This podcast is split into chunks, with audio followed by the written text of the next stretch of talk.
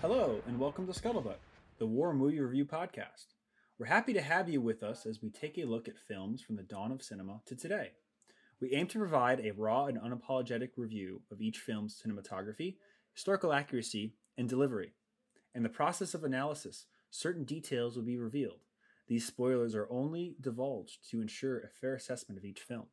We glide into Zeeland this week with Matthijs van Heijningen Jr.'s World War II epic, The Forgotten Battle. As always, I'm joined by Mike A. Hello. It's Mike B. It's Heijningen. No, it's Heijningen. H-E-I-J. Yeah, but you still also fucked up the first time, so we both fucked it up. So, Heijningen? Nate? I don't have an intro, because if I fuck it up, Mike's going to be angry. So, hi. And special guest, YouTuber, and friend of the channel, also our resident Canadian expert, Devin K, or Devonius K. What's up, dude? Hello. Welcome back. Hello. All right. I'm back, yes. And it's not a Paul Gross movie. Yeah, this is unique. We're out of the Paul Gross catalog. He's got to be like the mascot of the channel. The mascot director of the channel has to be Paul Gross. And his little Mountie uniform. Mm-hmm. Hey, Passchendaele wasn't that bad. It was terrible. The fucking modern one he did was much worse. What was it called? Hyena Road. Hyena Road. That one was much worse. That's Nathan's favorite movie. Oh, it's right? Nate? Yeah. What? Hyena Road. Oh, I love that movie. Soul of the Earth, that movie. Salt of the earth. Oh gosh! What a piece of shit you are! If everyone wants to see a masterpiece, I got you hooked on those liquid deaths. Hold on. Look at that! They're delicious. They're amazing. I was gonna say, if anyone wants to see a wonderful masterpiece, you should go see Hyena Road. We all gave it a 10 out of 10. It's amazing. Or as Brian would say, Hyena Road. Sorry, Brian. Hey, dude, you can do the intro next time. So, anyway. It's easy till you're on the spot. So what'd you guys think? Yeah. Oh, right. That's great. I'm sorry. I'll actually go first this time. I'll go first because I usually don't go first on the whatever. To do a little disclaimer, Michael A. and Devin and I had done a sort of kind of this before we got involved with Scuttlebutt, right? It never came to fruition yet. It was kind of something that I shoot the bet on. And we reviewed this movie in real time and everything. So we have seen it before. However, having those 2 years pass, I have noticed a lot more things in this. And it's a lot worse than I initially thought it was. So your opinion hasn't improved? No, it has not. Because, We had seen this right before we went and actually shot Webley and like gone through the editing process and like figured out how actually films are made. This one started out okay. And then, you know, it's like you get to the scene in Market Garden where they're like flying the gliders. And I don't think they would have been using B-24s for the gliders, but hey. What do you make the face, Brian? I didn't see any B-24s. There were Stirlings and there were. I was gonna say they're all Stirlings. Yeah. They're Stirlings. Yeah. Early, pre-Lancaster 4-engine bombers that were used, but then later on were used for like parachute drops and other SOE operations, and also used to tow gliders later on in the war. Okay, cool. No B-24s. So anyway, it looked to me like a fucking B-24, but like anyway. All right, now that we've been corrected on that, so I thought that scene was really cool. Where like. They were towing the gliders and they were just getting over land and they just started getting fucking fist fucked by flak and fucking anti-aircraft fire. Because yeah, they did a daytime jump on September 17th, 1944. And like, okay, shit's going wrong. And then all of a sudden that glider gets hit. They have to go down. That was really cool. I actually liked that scene as a whole, right? From there on, it was just kind of like, let's just climb down this fucking shitty hole and let's just do it slow. Oh, now we're on the ladder. Oh, now we fell. And now we're down into this pit of shit. It's like you started out with something that was okay. And then you climbed into that pit after that fucking scene. And overall, a lot of cool shit, a shitload of continuity errors, like a metric amount of shitload of continuity errors, a metric amount of those. Also, historical accuracy, not great as far as a bunch of things that we'll talk about. But like it had so much potential, but you can tell this is a European-made film because of the lack of certain aspects such as firearms etiquette and firearms handling, tactics like placement of artillery and shit like that. And so, yeah, it was like, it was okay. So, Devin. Yes. Go ahead. Opening thoughts. Okay. Well, first off, this movie's not great. I've seen it before, but I'm even if I've seen a movie a million times, I'll still sit there and pay attention to it. I wasn't doing anything else while I was watching the movie.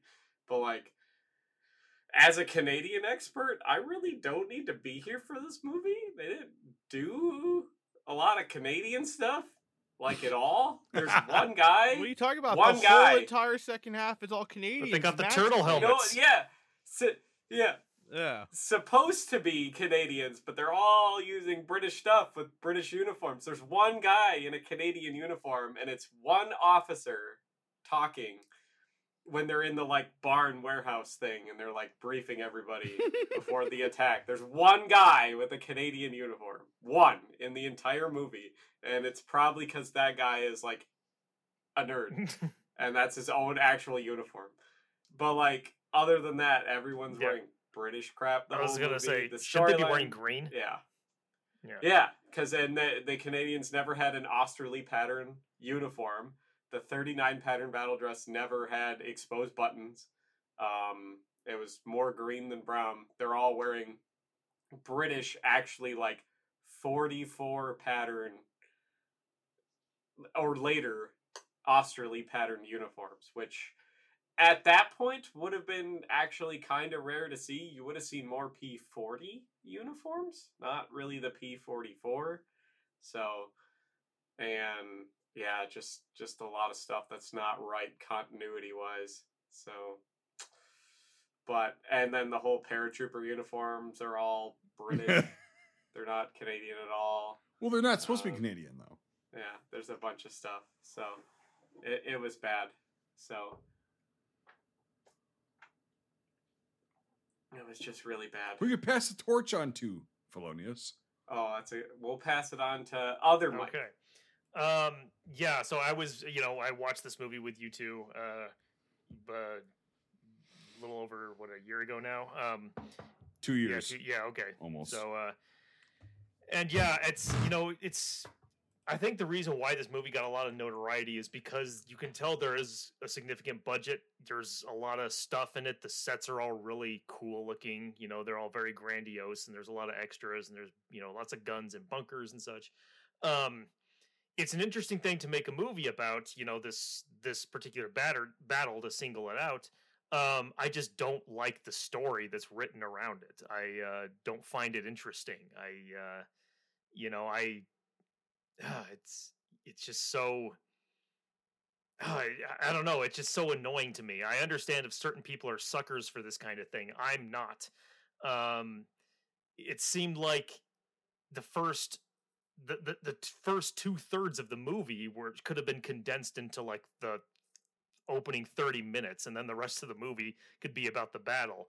Like, I don't really care about the doe-eyed pouty lips French girl or Dutch girl, excuse me. And, all of that's in her dumb brother and the rock and everything. I just don't care.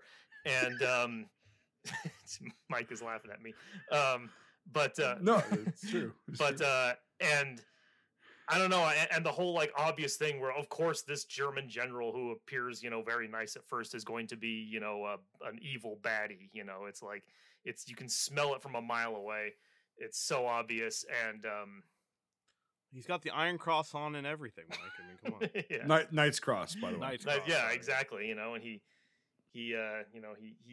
he says, "Oh, of course, I will give him a light treatment." And it's like, of course he's not going to. Like, it's so obvious. And I thought with that, like, okay, if you want to mix this up a little bit, make it a little interesting, in my opinion anyway, have it be to where this German general guy that's in control of all this stuff going on, maybe he does have like a sense of honor. And he is, you know, like trying to, oh, I actually do want to go about this by the book. But because of shit with other people involved, the SS or whatever, that kid does eventually get killed, you know, in a firing squad. And maybe this German general who was friends with the doctor, maybe he like feels bad about that. That's something. You know, other than just have him killed, you know. But the Germans got to be the bad guys. And they all got to be incompetent and not able to hit shit with their MG40s from 10 feet away. The one, like, German, you know? Like, the one German protagonist in this isn't even German. He's Dutch, you know. So it's like, yeah, there's nothing redeemable about any of the Germans in this. But, yeah, and then I just don't really care about what's going on with the British paratroopers and all that stuff. It's just, there's a lot in this movie that I just don't care about. It just fails to grab me. Even though there's a lot of things that look cool in it, the glider stuff looks neat. Yeah, it just story wise, just was really lacking in my opinion. Brian. Another cool thing about this movie, it's called The Forgotten Battle, but I don't think anybody who's been making movies since, like, the 60s has ever forgotten about Operation Market Garden. Well, I think it's funny. I'm just saying. I think it's funny it's called The Forgotten Battle because I forget about everything in it. You know, I was, like, trying to, because we'd watched this, and I was trying to remember it, you know, because I got to watch it again. I was like, what the fuck even happened in that movie? I don't even remember. But, so, okay, I pass it off to Zeeland's. Yeah. Brian so, no, to build off what you have to say, Mike, it's what is this movie about? Yeah. Like, you know, is it about occupation? Is it about people having to decide what to do under occupation to serve? Is it about the liberation of the Zeelands? Is it about the Canadians that just show up and there's this, like... Is it a resistance film?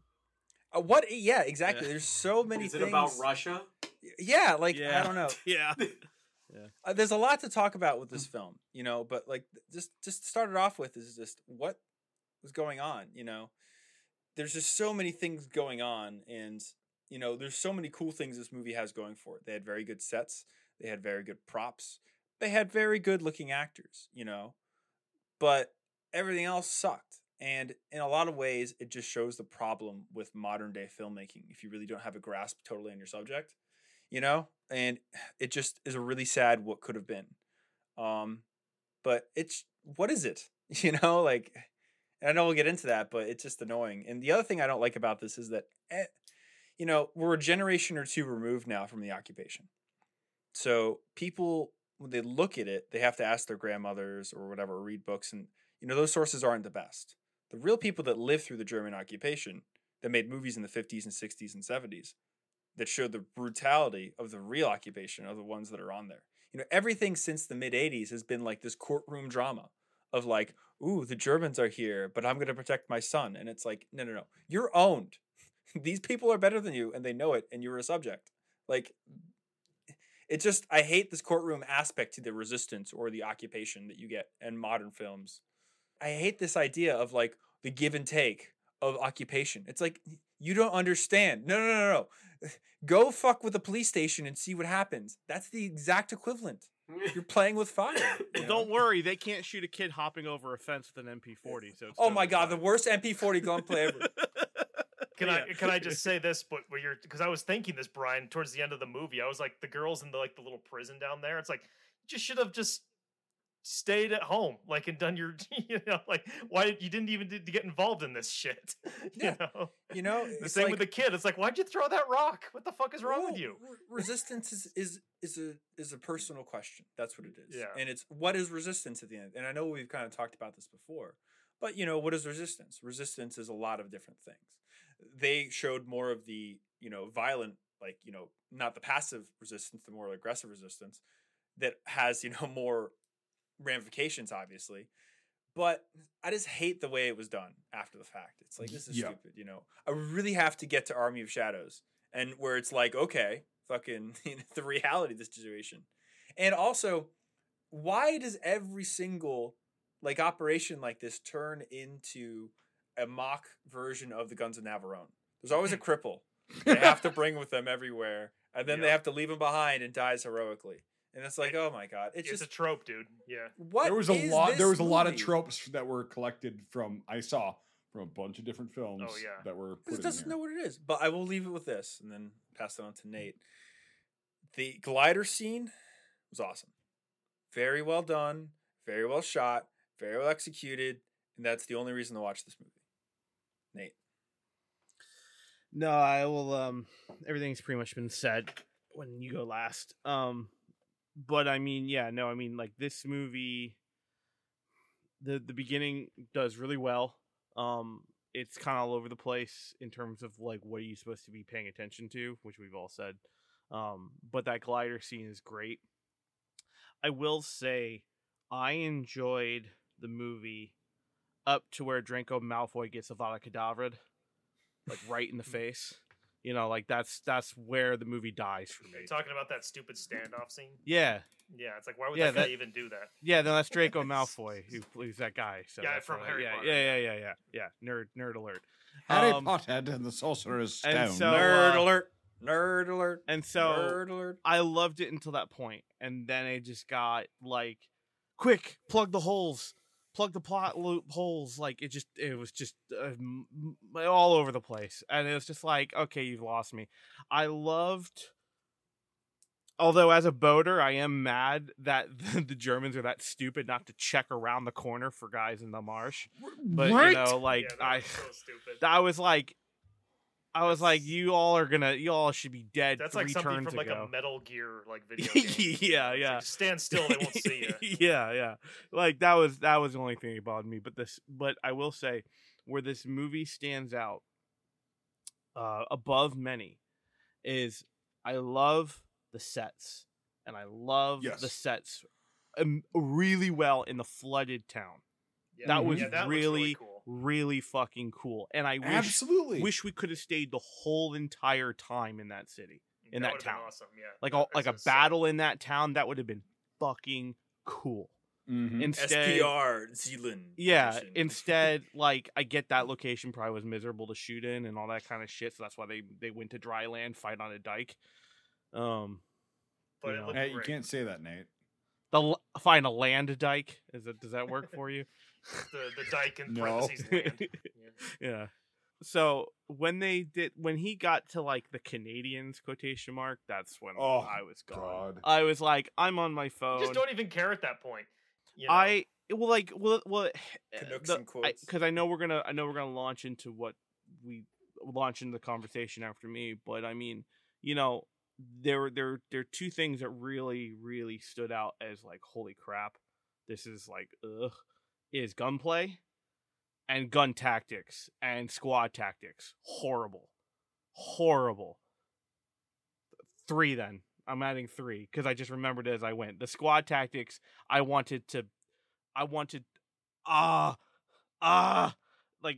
you don't cluster. 15 feet apart from each other. Don't just charge at them like you look like reenactors. I see that when I'm doing reenacting. I don't want to see it in my films. Like, there's enough fat airborne people who charge at me through the woods. I don't need to fucking see it in a movie. It's the same with the Germans lining the trenches. Yeah. Although that's not as egregious, but yeah. I mean, it was horrid. But, no. Oh, and to comment on the continuity, I'll hand off to Brian to start.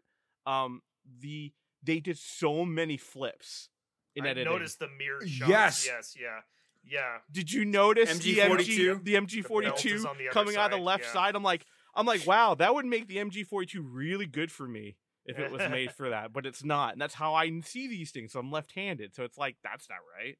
Not at all. Southpaw. Yeah. Brian, go ahead. Yeah, so... No, I agree with everyone, and like I said in my combo, I just wanted to jump right into it because I think we all could all. Agree. No, let's just jump into it. That Narva sequence is so fucking shitty. Oh my God! The like, what sequence? The Narva sequence, the Eastern Front sequence. Narvik. So the only thing they did right was the firing Narva, rate for 41. That was the only thing they nailed right was a 41. The 42 fire rate. Fire rate as well, but no, the Battle of Narva or the Tannenberg Line, which happened in late summer, early fall of 1944. Oh shit! Yeah, okay. Never mind. Yeah, it's in the movie Tannenberg Line, 1944. That's actually a movie we have to get to as well soon. That's really cool. It's actually a really well done Eastern Front movie with like Scandinavians and shit. Nobody's ever seen it, but anyway, that whole fucking Eastern Front sequence is so bad, and how like you know it's just shot to like you know I don't know be this really stupid sequence. The way they use the T-34 is just like being a tanker is just cringe. It's a bulldozer. Like yeah. Oh my god, it's just like dude, hang up on that hill and just fucking anyway. Using assets how you should. Oh my god, you know it's just like. Well, I with a lot of the guns in this, I don't know if any live but blank ammo was even used because I saw all of the After Effects muzzle flashes. There were some scenes that were not present at all, and that my favorite one is a Lee Enfield where it shoots and you see the guy go, it fires and he goes, yeah. The fake recoil, yeah. What I noticed throughout the fighting and everything, and when I watched it the first time, I really was not impressed because like the trailers were really cool for it. They mostly focused on the airborne aspect of it, and I was like, "Oh, this is gonna be cool." Then it turned out to be something different. But I hate the ending battle because of like how close it is and everything. You know, it's just like the way it's shot is so bad. But what I realized as I watched the film was all the combat is very, very, very, very tightly choreographed for everyone's safety. Like, that's why it looks like shit. And that's why it plays like shit, because they're so safety conscious. And I think that's where, again, it plays into what you said might be a European production. You know, again, they had a real 88. They had all this really, really, really cool stuff and really, really cool sets. But they were afraid of what they were using. They put 88 in a spot that they would literally never fucking put it in. That's movie stuff. Yeah, and that's really shitty. Yeah. And they packed the frame. But, like, as far as, like, the combat is, like, when you watch it and you think about it from the safety aspect, yeah, it's like, 100%. I been there. You know, it's exactly what it is. They're herding actors into different places for safety. You know, not shooting Devin in the fucking chest right off. It's over there. You know, it's like it's not. It's just way too choreographed, and it's like that. That when you do that 50 times. Over a few days, it's a dance, is what it is. Exactly, it's a dance. Yeah, and you lose the fun. Like, yeah, it doesn't look real at all. It's not. Like that's the why. It just like with all the combat in this entire film, like it looks so. There's a balance you can get to. Like you guys they don't actually have to shoot, which is a really cool thing that I don't think a lot of like people understand, like directors and producers and advisors on says. You don't have to make the guys shoot. You just have to make them react to as if they're being shot at. And we did that in Reveille. We used those the dirt balls, right? Yeah, the zirconium balls, yeah. Mm-hmm. Yes, and that made those guys fucking react, and most of them didn't shoot, and it still looked okay. Yep. I'm not saying it looked good. I'm not saying it looked bad. It looked like, okay, like they're reacting to, oh, shit, I don't want to get hit by one of those fucking things. Bam, you know, so you don't have to shoot. And they made these guys like that. I've noticed like in all the combat scenes, they made them shoot at least once. And I'm like, I know it's for the theatric effect. I get that. But is it worth it for the reality of it? Like, are you talking about running and everything. Shooting and all that? Like, you know, well, everything, every scene. Yeah, the gunplay in general, exactly. Okay. And like every scene you see these guys in when they're in combat, they're always shooting back. Right. It doesn't matter what side it's on or whatever. It's just like they're always shooting back. It's like, well, most of the time in combat, guys don't fire because they're trying to get to cover. And they're scared and they're not thinking about, oh shit, one round's gonna fucking turn this battle. No, they don't think about that. Like cover that was not at all. Then return fire. What's up, Dave? Cover, concealment, then return fire. Right, and that was not taken any consideration in this film as far as the gunplay and the combat sequences were concerned, in my opinion. I will say, in terms of cover, there is some. I'll give this comparison. There was at least knowledge implemented on film of what was concealment and what was cover for some of the battle stuff. And the only reason why I say that is, let's use Siege of Jadotville, which for the most part did, but there are some things where it's like, oh, a 50 cal, I'll use a brick wall, a single layer brick wall. And it's like, at least with these, with this film, I did notice it was dirt or hard concrete. And at least it wasn't like, hey, I hid behind a wagon and it blocked all the MG42 rounds. So I will say they did at least do that for some of the stuff. Like one of the shots that I actually kind of liked was the one with the with the dragon's teeth that were in the middle of the dike. Phrasing. And just and fucking it's say, just, I'm, and, just no. I laughed at my own joke. The earthen levy. Yeah. The earthen levy. Yeah. But like him, like what I did like was that there was three of them, and there was one, you know, his buddy got the middle, he got the one on the right, and this other guy came in and crowded him, and he pushed him out of the way, and then he freaked out, and he went from his one that he was at to his buddies to the third one on the left. I did like that. There were some aspects of the combat I did like, but majority of it is just low crawling through MG fire.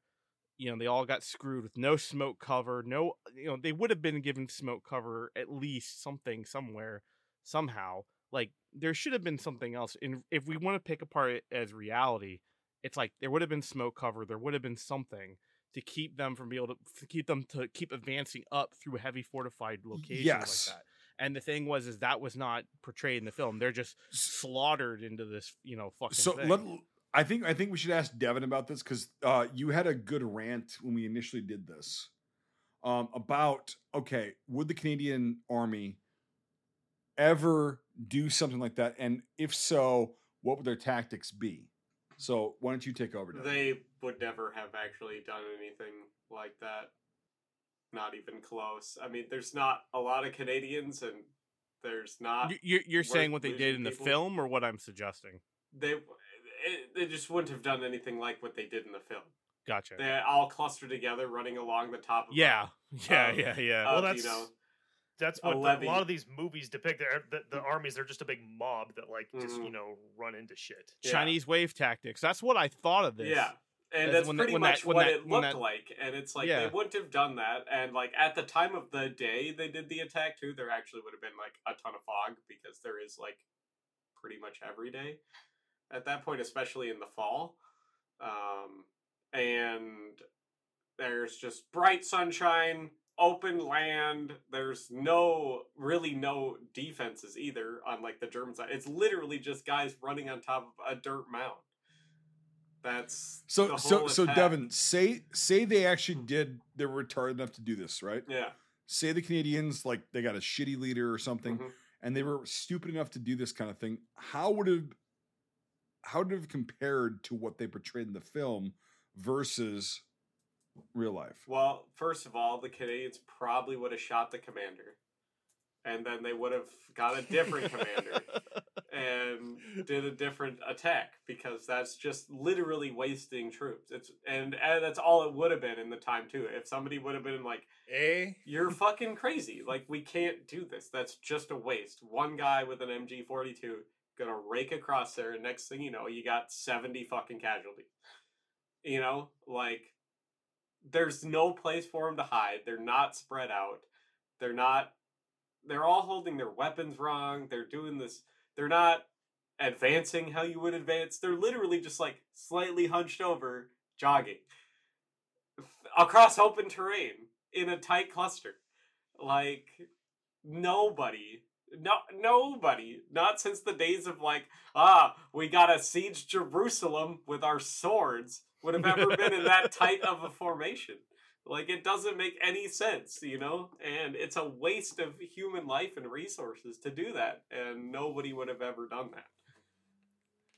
Yes. And on top of all that, you have, like, incognito Canadian man. Yeah. Like, as far as we know, he went home to Canada and just assumed someone's identity. Like, no. Like, you just had this crazy ordeal. Wow, you didn't die. Now you go to your unit. Like, you know... Well, and also really, I want to point this out. He was a glider pilot. Wearing the wrong helmet, before I forget. They have the wrong helmets for the glider pilots. They have not been... So glider pilots have this crazy fucking, like, brown painted... It's a mix between a dispatch rider's helmet and a Mark I fiber helmet. And it's got, like, the big crazy ears on the side. It looks really cool. They have them in the original Bridge Too Far. They're very rare. But they just used RAF flight caps. So, we're going to try to get the film the benefit of the doubt. Could he have shit canned that and grabbed one off of a dead guy? No, because glider pilots use a very specific thing. Yeah. All right, but anyway, he's a glider pilot. He's not an infantryman. So as soon as the Canucks picked him up, and he said, "Hey, I'm a glider pilot," would he have not been on the next fucking trip back to fucking England as soon as possible? Would have been like, the lines are back there. Yeah. So why would they fold it into that? Yeah. Here's a bunch of Canadian, faux Canadian gear, you know. Here's your British gear with your fucking Mark III helmet and your fucking, we can't decide whether it's a number 1 or number 4, but hey. They would have been all number 4s, but sure. Because it's so different from so many scenes. But like, here you go, and you're now an infantryman. Because you know everything about that because you're a glider pilot. So yeah, hey. See, that's such a stupid way to try and tie all of the different parts of the movie together. And it's like plotline sub C. It's like, why even have all that? Unless it's based on an actual thing that happened, why even have all that stuff with the glider guys? Just have like it be a Canadian perspective. Have it be a Canadian soldier. So that did happen. There's actually a really cool portion of A Bridge Too Far, the book. So there were two routes to Market Garden. There was a northern route and a southern route. The northern route went over Zeeland, and the southern route like kind of went over Belgium and then up Hell's Highway or the. Highway 30, I forget what the real name of it was at the time, but it went across Flanders and came up from the south. The 82nd went to the south, and the 101st and the 1st Airborne went to the north, because there was a bunch of 101st 82nd Airborne or 101st C-47s that didn't make it in gliders. And there's a few stories of like one guy, his fucking plane crashed and his whole stick drowned except for him, and he was able to get captured. Some very fascinating stories that come out of this. There was, like they show in the film, incredibly heavy flak over these areas. You know, because they already had these flak batteries. Daytime fucking jump. It's like... Well, there were a few daytime jumps during the war. Yeah, and they all fucking failed miserably. Well, Varsity was the one that was the best, but that was, you know, for different reasons. The best? But the Southern... Well, I mean, during the day, that went... As far as the daytime jumps, it was the least opposed. It went the closest to planned. Yes, yeah. But, no, the Southern route didn't have any issues. But, again, that's because they went over, you know, Allied lines. It would have been fine if they did it both routes over Allied lines, but unfortunately it didn't work. But this area was heavily, you know, fortified for the bombing operations, because a lot of the bombers would fly over Holland to go into northern Germany. So that was the first ring that they would have. Like, I think they showed part of that in Memphis Belle. Like, the second you hit the coast, you get your first wave of flak. And then it's kind of like, you know, okay, and then you get fighters and stuff, and then you get the really bad flak. So, but the coast is always something to worry about, and it just was unfortunate that these guys flew over the northern route, you know? But on top of that, there's so many fucking plots. It's like, once you get past a certain point, the film is just like checking off boxes with different lumbering plots, because they try to do a Tarantino thing. But they try to do a Tarantino thing of like getting a bunch of different plots initially and then bringing them all together. They all come together at the end. But it's not Dutch fiction. There's kind of like with Midway, there's no strong central narrative to tie it all together properly. Right. You know? It's all these little stories. It's like they're vignettes. Yeah. But it's like, not stories we needed to hear. We didn't need any of the Russia part. We didn't need any of the like training type stuff. What are you talking about, Devin? Like, if we didn't know about Russia, like, We wouldn't be able to see him wearing his wound badge on the complete wrong fucking pocket and have an Iron Cross second class. But they could just give him that and put it on his Ron pocket without needing to show Russia. You know, exactly. Like we have to know that our conflicted protagonist is a badass. The strength of subplot. Oh, sorry, Michael. No, just that he blew up the tank, even though he's conflicted and I'm Dutch and all this crap. It's just like he's still fucking cool. You know how they could show him that he's a badass? He could also be able to, like, at some point during a battle that takes place, like, in the Netherlands, actually manage to hit stuff with his gun. like, you know, like that's all it would take for this guy. Oh, this guy means business. That's all it would take. You didn't need the like hour of this movie that didn't need to be there, showing different parts that have nothing to do with Operation Market Garden. Also, where the fuck is his tank destruction badge? Just yeah, curious. He didn't get that. Hey man, shit takes time, okay? Like, you know, paperwork, motherfucker. It shows up right when he dies, like. Also, the time frame for when he got wounded in Russia in August to arriving on the Western Front is completely unrealistic. But you know, he left it next to his hospital bed. He was like, "Fuck, I knew I forgot something." My favorite subplot, you know, 4C, where the glider pilot's father is best friends with Churchill somehow. So let's fit that in there. You know, like, what? Why? You know, you're a glider pilot guy. You're not even a real pilot. You're a glider pilot. You actually are gonna show like. I thought this was the Forgotten Battle of the Battle of the Scheldt. I thought they were gonna like show some of that. What they really missed out on is that like a lot at the Battle of the Scheldt, a lot of the Canadians used American Amtraks and stuff like that. That would have been fucking awesome to see that stuff. Yeah, and Ryan Crossing too for varsity. They used a lot of a lot of those for like stuff you'd see in the Pacific and. And make Greyhounds and such, but no, you don't. I don't remember even one like armored vehicle in this when it came to the. I think maybe I saw. No, it's just the Canadians are just retarded, retarded guys that mob forward. You also can't tell they're Canadian unless you knew that the Canadians were actually there in real life because they look nothing like Canadians. Like, so okay, really. Go ahead, Brian. I'll say this quickly. So the vehicles are interesting. They're all over the board. Some are. I mean, they're all World War II-esque. Some of the British stuff is very early, and it's not really correct. Like, there's a very early reconnaissance car that really shouldn't be there. But I saw that. Whatever that one was. Yeah, it has the two turrets on the top. It's got a special name. And then the German stuff looked okay. It's nice coupe wagons, and they had some very nicely camouflaged vehicles too. Whoever the vehicle owners that showed up, they did a good job. Yeah. Those were good. Over the mirrors or the windshields and stuff. Yep. My biggest problem was the cargo that they have in the glider. 3 guys in a Jeep. What the fuck? Like that's no. You're using this is the biggest airlift ever. You're using every single inch like that. No, it's either a platoon of guys or like 10. You guys have 16 fucking guys. No. There's no way. There's 3 random fucks in a Jeep. Like that. No, that's valuable space. Fuck. It's an important Jeep. Okay. Yeah, I love Jeeps too, get me wrong, especially British Airborne Jeeps because they're really cool. Well, but like fucking Brian, don't worry. A colonel steel bolted a bunch of steel to the bottom of it to make it bulletproof. That's why it crashed, Brian. No, that never happened. Nice reference there, Nate. No. Thank you. Got that one. All right, so what are you gonna say, Nate? You're the fucking floor is yours. No, I wanted to ask Brian a question. What was that vehicle when he's joining up with the Canadians? It's when he's rolling out, and it's like this like. Weird, like scout vehicle. Pull it up. All right, fine. Give me a second. Go on. I'll pull it up. The half tracks are wrong too. They're all so. Dude, don't get me started on the bunkers and stuff like that. Well, there were 3 companies that made half tracks during the war. Were there MG42s in them, Mike A?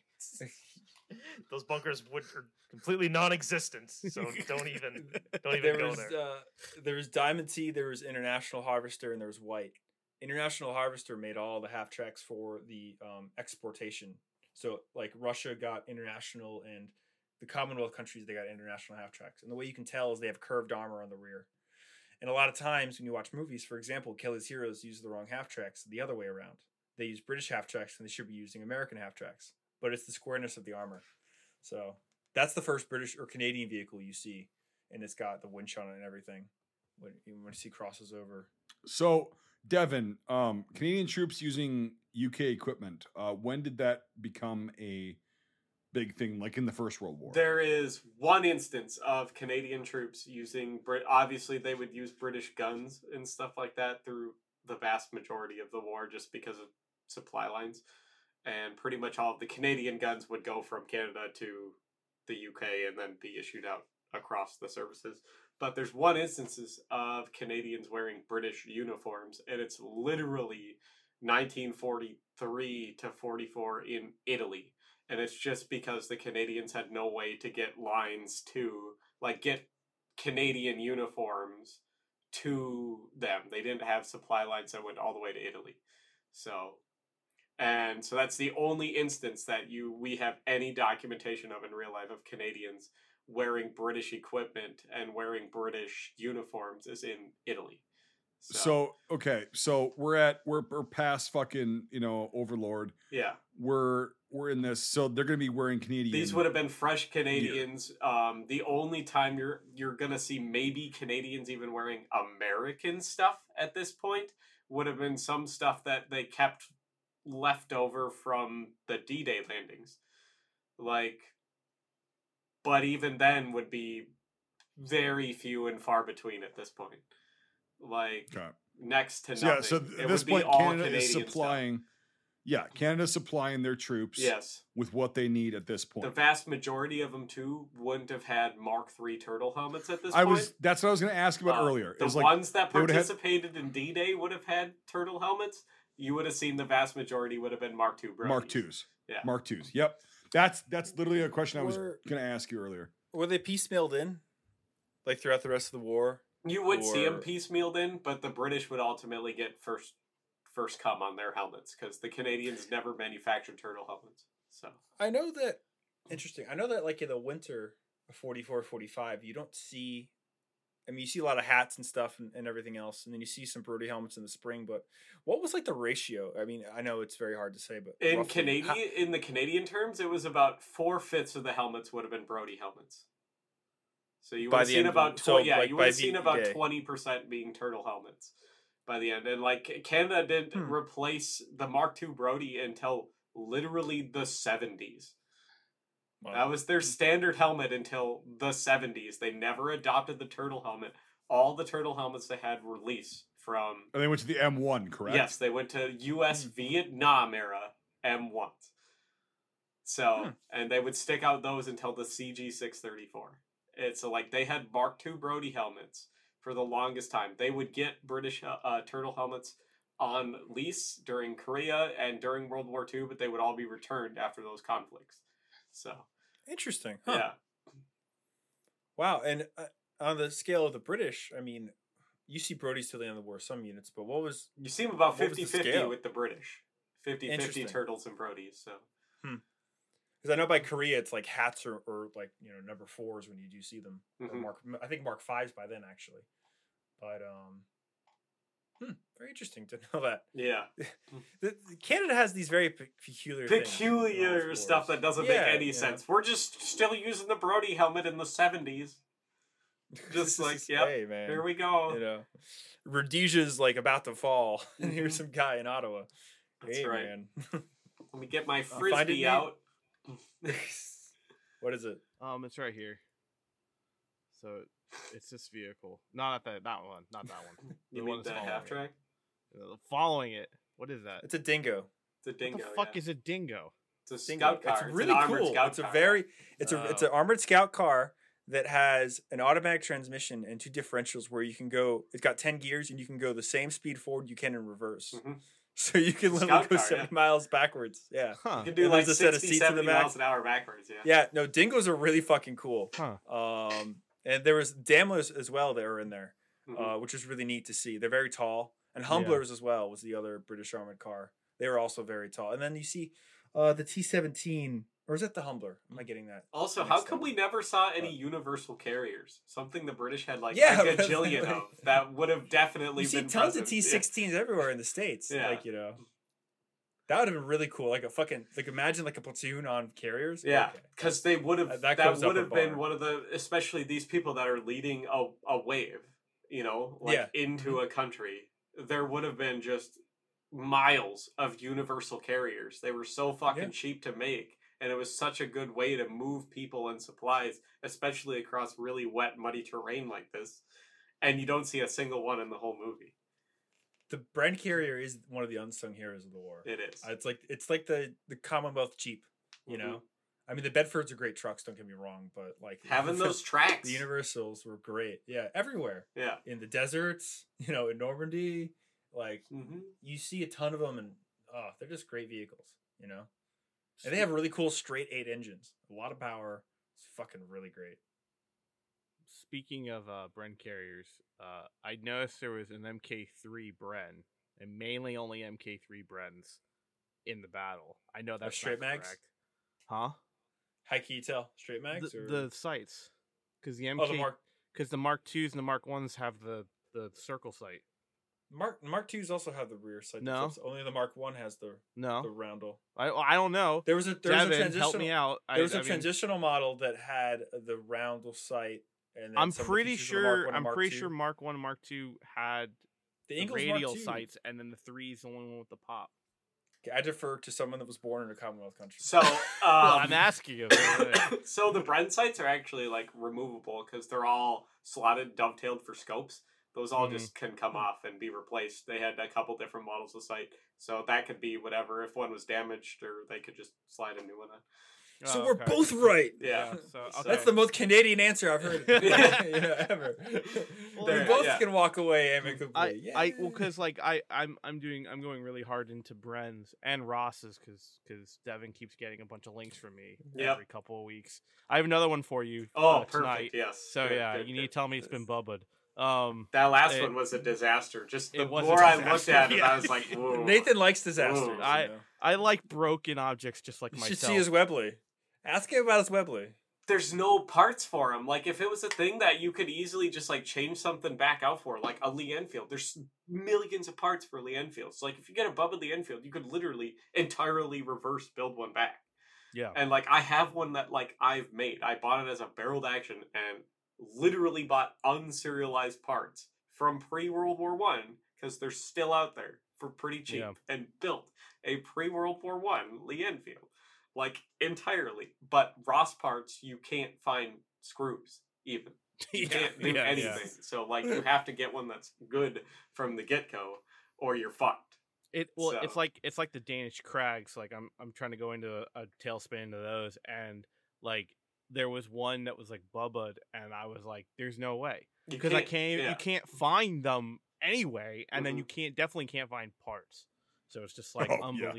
Yeah, no, but like but I've been doing a deep dive into Bren's, and so I've been trying to, like, you know, the first thing you go down that rabbit hole, you get the books, you get everything, and then you look at the movies and you go, that's not right. That's not right. That's not right. But like, Brens, to everyone else, it's just a Bren. They don't realize there's like 7 Brens. Exactly. Yeah, the problem is like they didn't hold on the Bren that long, and they didn't hold it on the sight side, so I can't specifically tell. I just saw the guy looking down a peep sight, and I'm like, that's an MK3 maybe, but like you said, they might change it out. Bren. The only Bren that matters is a fucking L4A1. Change your mind. I don't know about that. No, the only Bren you should care about is the ones that can snipe Colonel Sanders from 300 yards away. Okay, that's right. Those are the ones that matter. All right, Brian, go ahead. Kentucky Fried Chicken. The Forgotten Battle. Fucking. Yeah, I know. Oh yeah, so this is a good point to ask, and we've kind of beat around it. But one of my most favorite surplus rifles, or milsurps, I should say, is a number 4 Mark I, and especially a Long Branch Canadian number 4 Mark I. There's something very sexy about a Long Branch. Mm-hmm. I love the stock. Yeah, they're very beautifully made rifles. And why didn't they just use Mark IVs for the whole time in this movie? Like, there's... They would have. The Canadians would have had Mark IVs at that point. Exactly, yeah. But, like, why do they have to have SMLEs? Like, because they're trying too hard to do the whole D-Day thing. They don't realize that this is so far after D-Day because, like, there's a lot of people that know... there's a lot of people that don't know as well. But, like... There weren't any number 4s during the first couple of waves on D-Day because... So, yeah, really. They standardized on the SMLE because it had more finely adjustable sights. So they did that to supposedly... They didn't know what ranges they were going to be engaging at and stuff like that. And so having the more fine sights they thought was going to be a thing they needed, potentially. So the first couple of waves of both British and Canadians all had SMLEs. And then you see number 4s come in after that, subsequent waves, because that was at the point where they had already transitioned to just the 2-position flip battle sights, rather than having the adjustable ladder on the number 4s. So the number 4s were too inconsistent sight-wise, so they just standardized on the SMLE because they all had the same sights. And they did that for the first couple of waves during D-Day. And so many people now believe that it's only one way or the other. But you would see the Canadians very shortly because that's what they made, and they ran their supply lines. And they were very good about supplying the Canadians with Canadian stuff, because they didn't need to take supplies away from the British, who are trying to, again, equip an entire empire, okay? And so the Canadians were very adamant about supplying their own stuff to not have problems with the supply line. So after D-Day, you see Canadians have pretty much nothing but number fours.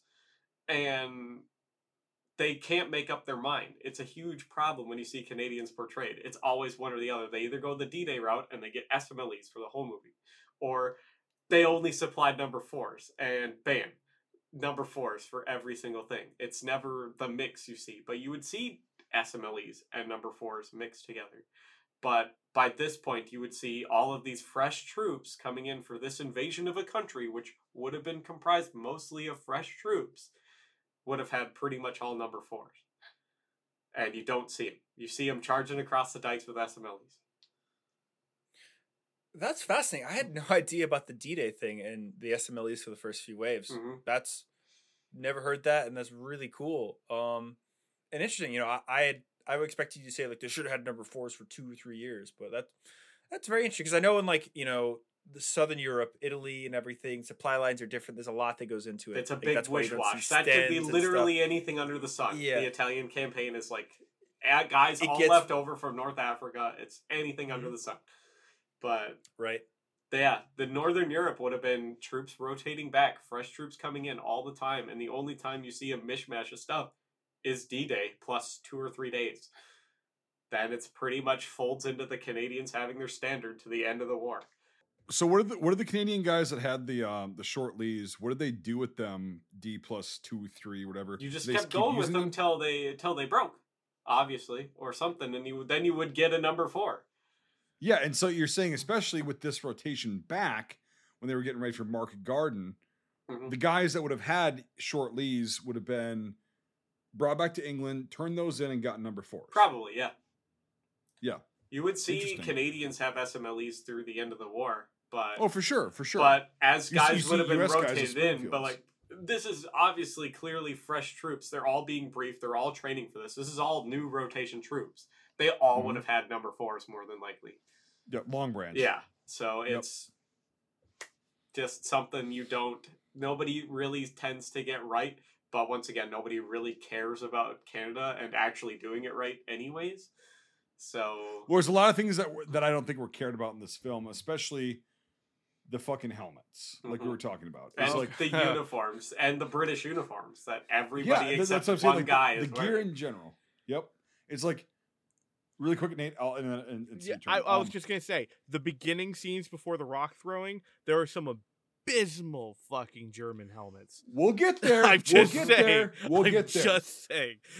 will get there. I went, sir. Holy crap, Mike B has poison pilled me in movies now.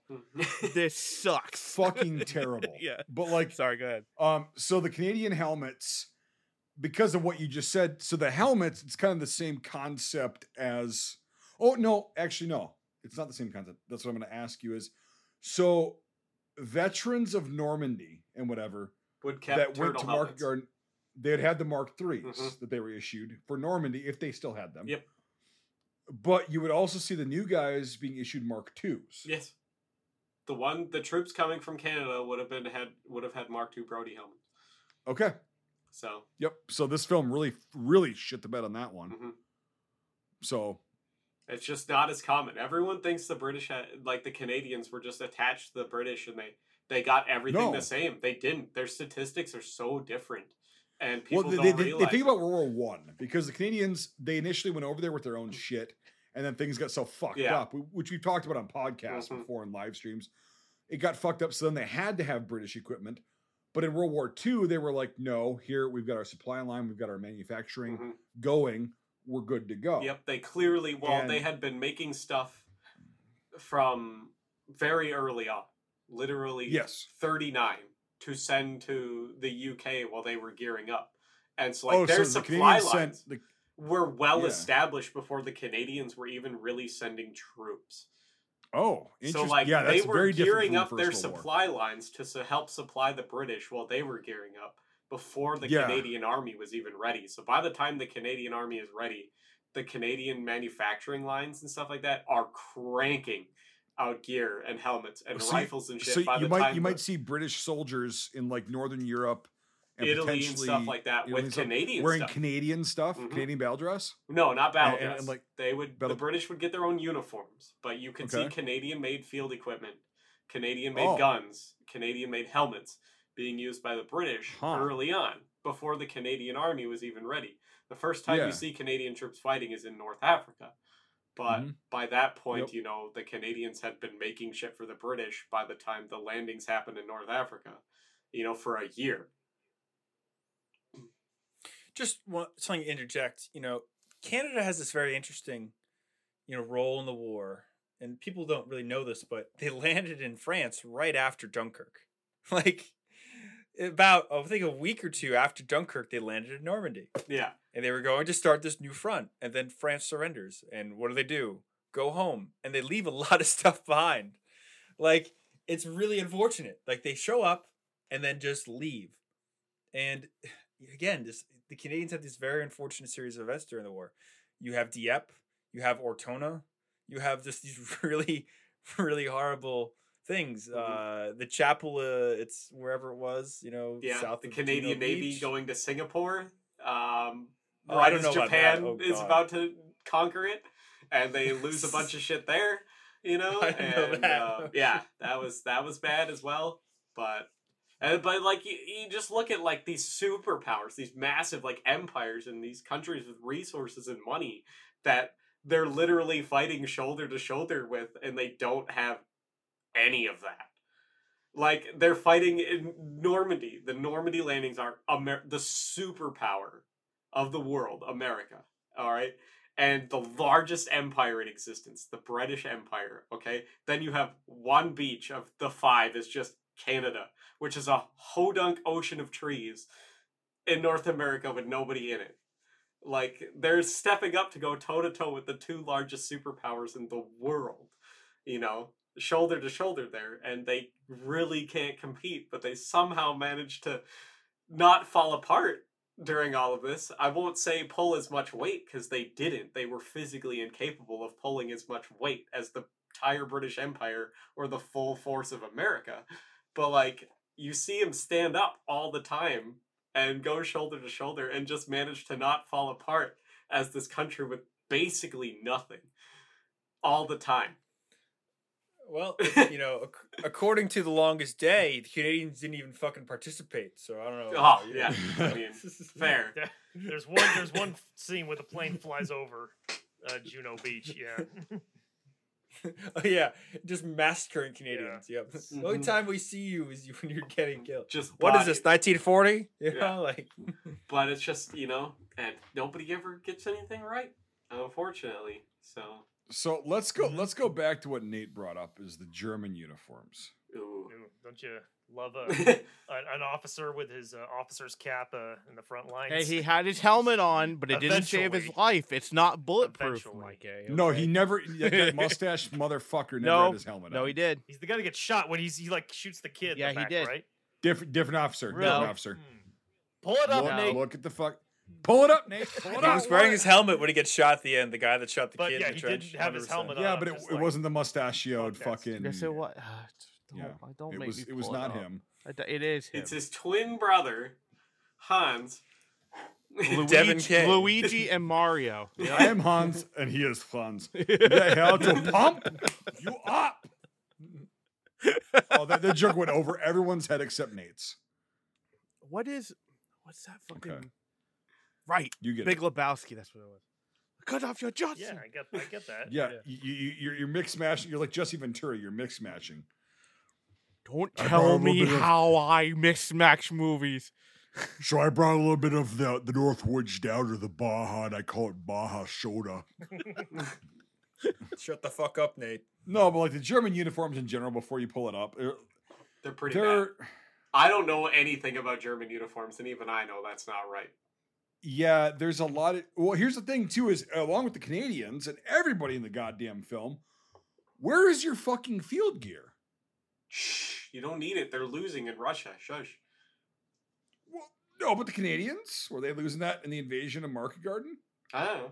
Sometimes, probably. Sometimes they had a canteen on them. At least one fuck up probably lost half the shit. When we just shot our documentary, and it's a very long, stressful story. But you know, one of the things we did is we went to a reenactment, and we, you know, there's a lot of reenactors there and stuff, and very impressive kit. And at the end of the day, there was like 78 guys fully kitted out in their uniforms. And, you know, me and Nate did the math. It's probably like, you know, $150,000 to $200,000 worth of shit there between weapons and kit and everything else, you know, compared to what an average impression costs for these guys.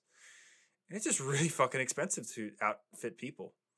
And so I did see the Canadians, when they attacked later on, had like no kit.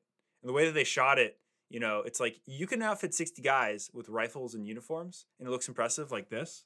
And then you put them in a big field and it doesn't look impressive at all. But like 60 guys also, is nothing. They could have used British stuff because it looks the same. It's the same pattern of equipment. Like, but that's my guess is that they just couldn't afford 60. Well, they weren't using Canadian shit at the beginning. They couldn't afford it. But like, like what Devin's saying, like use British shit. They couldn't afford Canadian shit like uniforms. So like, they're not going to spend the extra money on gear. All right. So this guy, Mustachio. Yeah, I'm trying to find him with the Crusher cap. The best part is, after like the first battle. Yeah. Our esteemed fucking producer will pull this up eventually. Yeah. So this guy, okay, let's see. That guy is a colonel, at least, because I can't see if there's any pips on there. That guy's a colonel. He's wearing his dress uniform out into combat, which is interesting. And that's just a gabardine tunic. That's not a dress uniform. It's an M36 collar. That's just a tailored tunic. It's not a dress uniform. Yeah, that's not one you're gonna wear out in the fucking field. It's and too also nice. Have you seen nice quality German officer tunics that they wear? Here we go. All right, here we go. So is that the same? That's the same thing. Yes. There's the mustache. It is the same guy. No, it's not. It's not. Okay. Moving on. It's not that important. He has his helmet on there, and it doesn't save him. Well, also with the patches, at least. Sorry. He's got an immaculate fucking gabardine walking out tunic, we'll call it. Not dress, walking out. Why? Yeah. He just had it freshly and that scene with his fucking, with his Schirmütze, right? Why are you, what? Yes? It's pedantic. Why is this, you're making it pedantic. No. No, but my point was. You were digging your heels into it. No, my point is like a German officer, whatever fucking tunic he's wearing, I don't give a shit. Right. He's not going to be wearing a fucking Schirmütze on a fucking frontline battlefield. Okay. In either war. Yeah. No, he's going to be wearing a fucking helmet. Wait, what do you, by Schirmütze, what you mean the visor cap. The soft cap? Yeah. Oh, well, yeah, 95% of the time, but there's stories of guys that did wear visor caps. And I have a story in one of my memoirs from a guy that he wore a crush cap for like 4 years and then he was killed by a shell splinter in Italy. Yeah.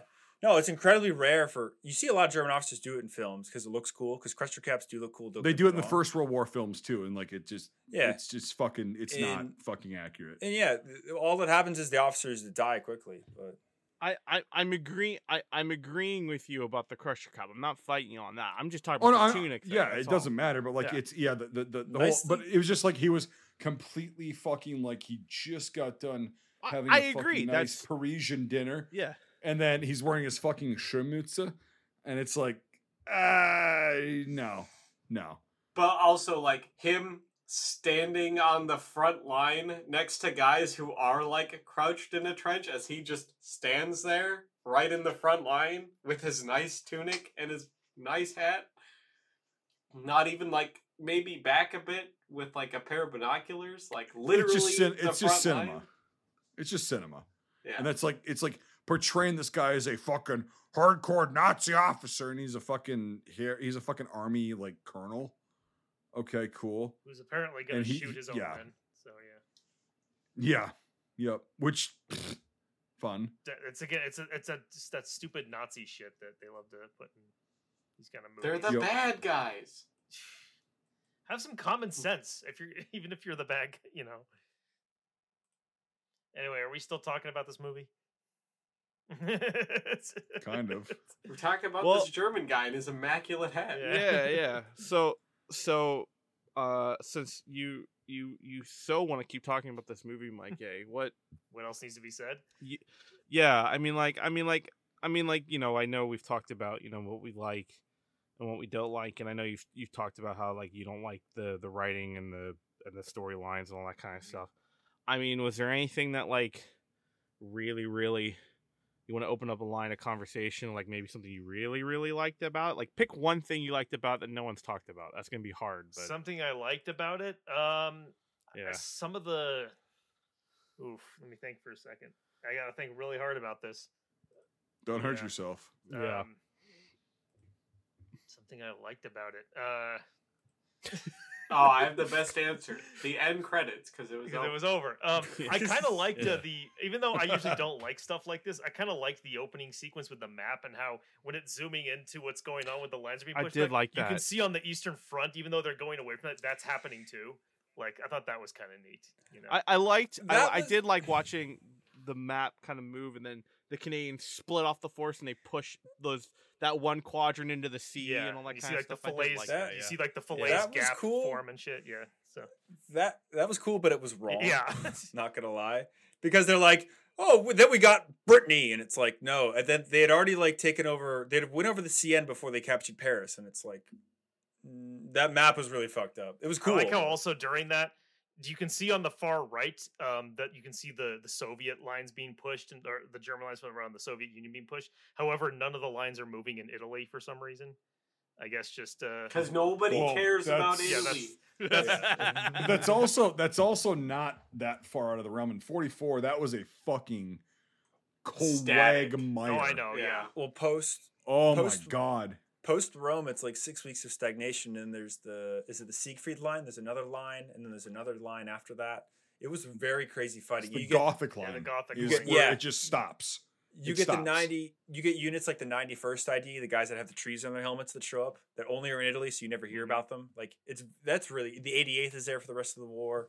Yeah, Italy post Rome is, like, not very well studied or mainstream, but it's very interesting. No, they got up to the Gothic line, and it just fucking sat there because you got the RSI guys, the fucking fascist fucking Italians, and you've got the I forgot what the fucking term was for them, but, like, the guys that were fighting with the Americans and the Brits that were, like, on the side of the Allies. The Brazilians? It just sits. No, it was Italian.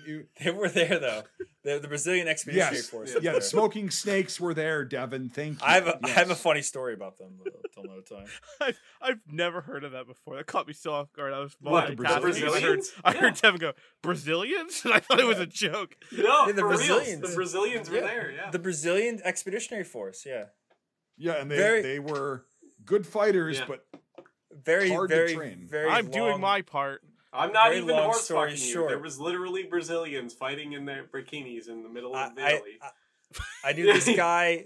He was the 1st Armored Division. He was in the 81st Reconnaissance Battalion in Italy, like, all the way from towards the end of the war. And they're working with Brazilians at one point, and they were attacking this village and stuff. And they were doing some support, and was also getting, like, attacked by P-47s or something. So there was a Brazilian guy standing next to the tank, and they happened to fire their 37 millimeter. They hit a building just as, like, a 500-pound bomb goes off. This Brazilian guy thought it was the tank that did that. He was like, bullseye! He was so happy. This tank commander was like, what the fuck's going on with that guy? Because they had no idea. Like, they thought that the firepower of the 37 could do that to a building. So, yeah, Brazilian troops are a mixed bag. But they were there. And they have a really cool invasion flag. It's the stars from their flag over, like, a invasion circle. They have some really cool shit. They're also really weird looking because they have Mausers in 30-06. That's what I was about to ask, was just a 30-second explanation so we can get back to Forgotten Battle. But the what did Brazil even use? I don't even know. Mostly M1. A lot of American equipment. Yeah, basically M1. They use, like, the other 1917 service rifle mostly. Yeah. Okay. So, like, the other, like, the French the French free units and stuff and everything, French, and Well, you get this crazy amalgamation because you get the Buffalo soldiers. They're there later on. And then you get the 442nd comes back from France. Like, Italy is this crazy, you know, continuation of – it's an amalgamation of units that happen to be there. It's dumpster for the leftover shit nobody wants. That's what Italy ended up being.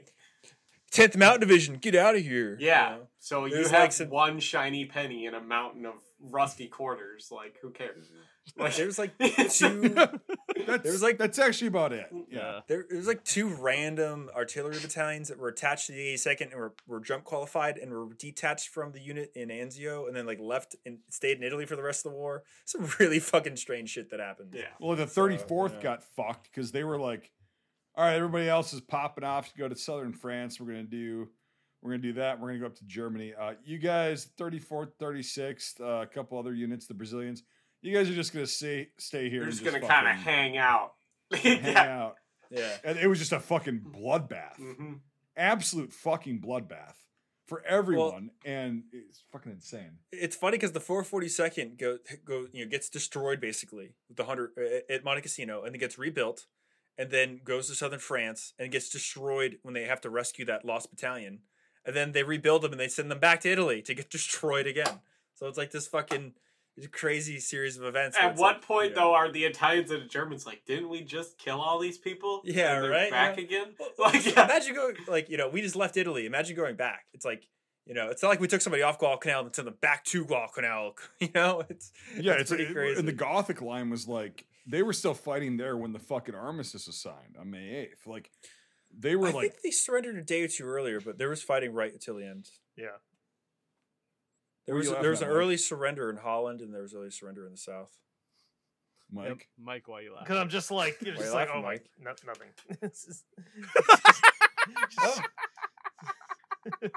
I know why he's laughing.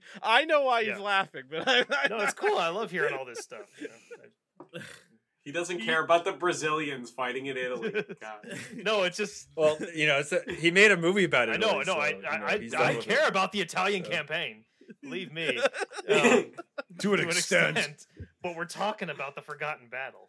But it's Market Garden's not forgotten. We already talked about it. I was gonna pull the Teguchi eye back, but yes, like it was. I guess at least we're in this century, and at least we're in this war, Mike A. Okay, at least we're That's true. We're here in this war in this. So century. How about that Vietnam? Yeah. You want to talk about the Canadians weren't there either. How about let's talk about that other terrible Dutch movie that we watched. What was it called? The East.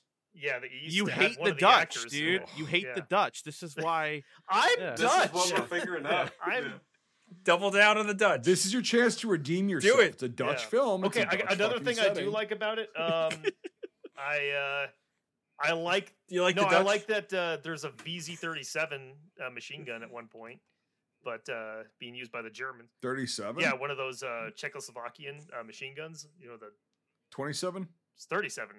Oh, the 37. You can see the muzzle inside one of those. On the bridge. It's a Dushka, dude. You think so? It's a Dushka. Yep. Nate, pull it up. I don't know where it is. I didn't see it. I don't know. It's in the bunker. IFFTV. It's in the bunker at the very end on the dike. Oh, yeah, that was a Dushka. But No, it's not the dike. It's the Devon. It's not called a dike. It's called the earthen levee. Yes. Even if it is a Dushka, that's clearly what it's meant to be. It's meant to be a VZ-37. Yeah, yeah. You know? No, it's okay, that's kind of cool because along the Atlantic Wall they would have been using stuff like that. You know, so that's kind of cool. I am a little annoyed that all we saw were 42s. Of course, yeah. It would not be in an abundance.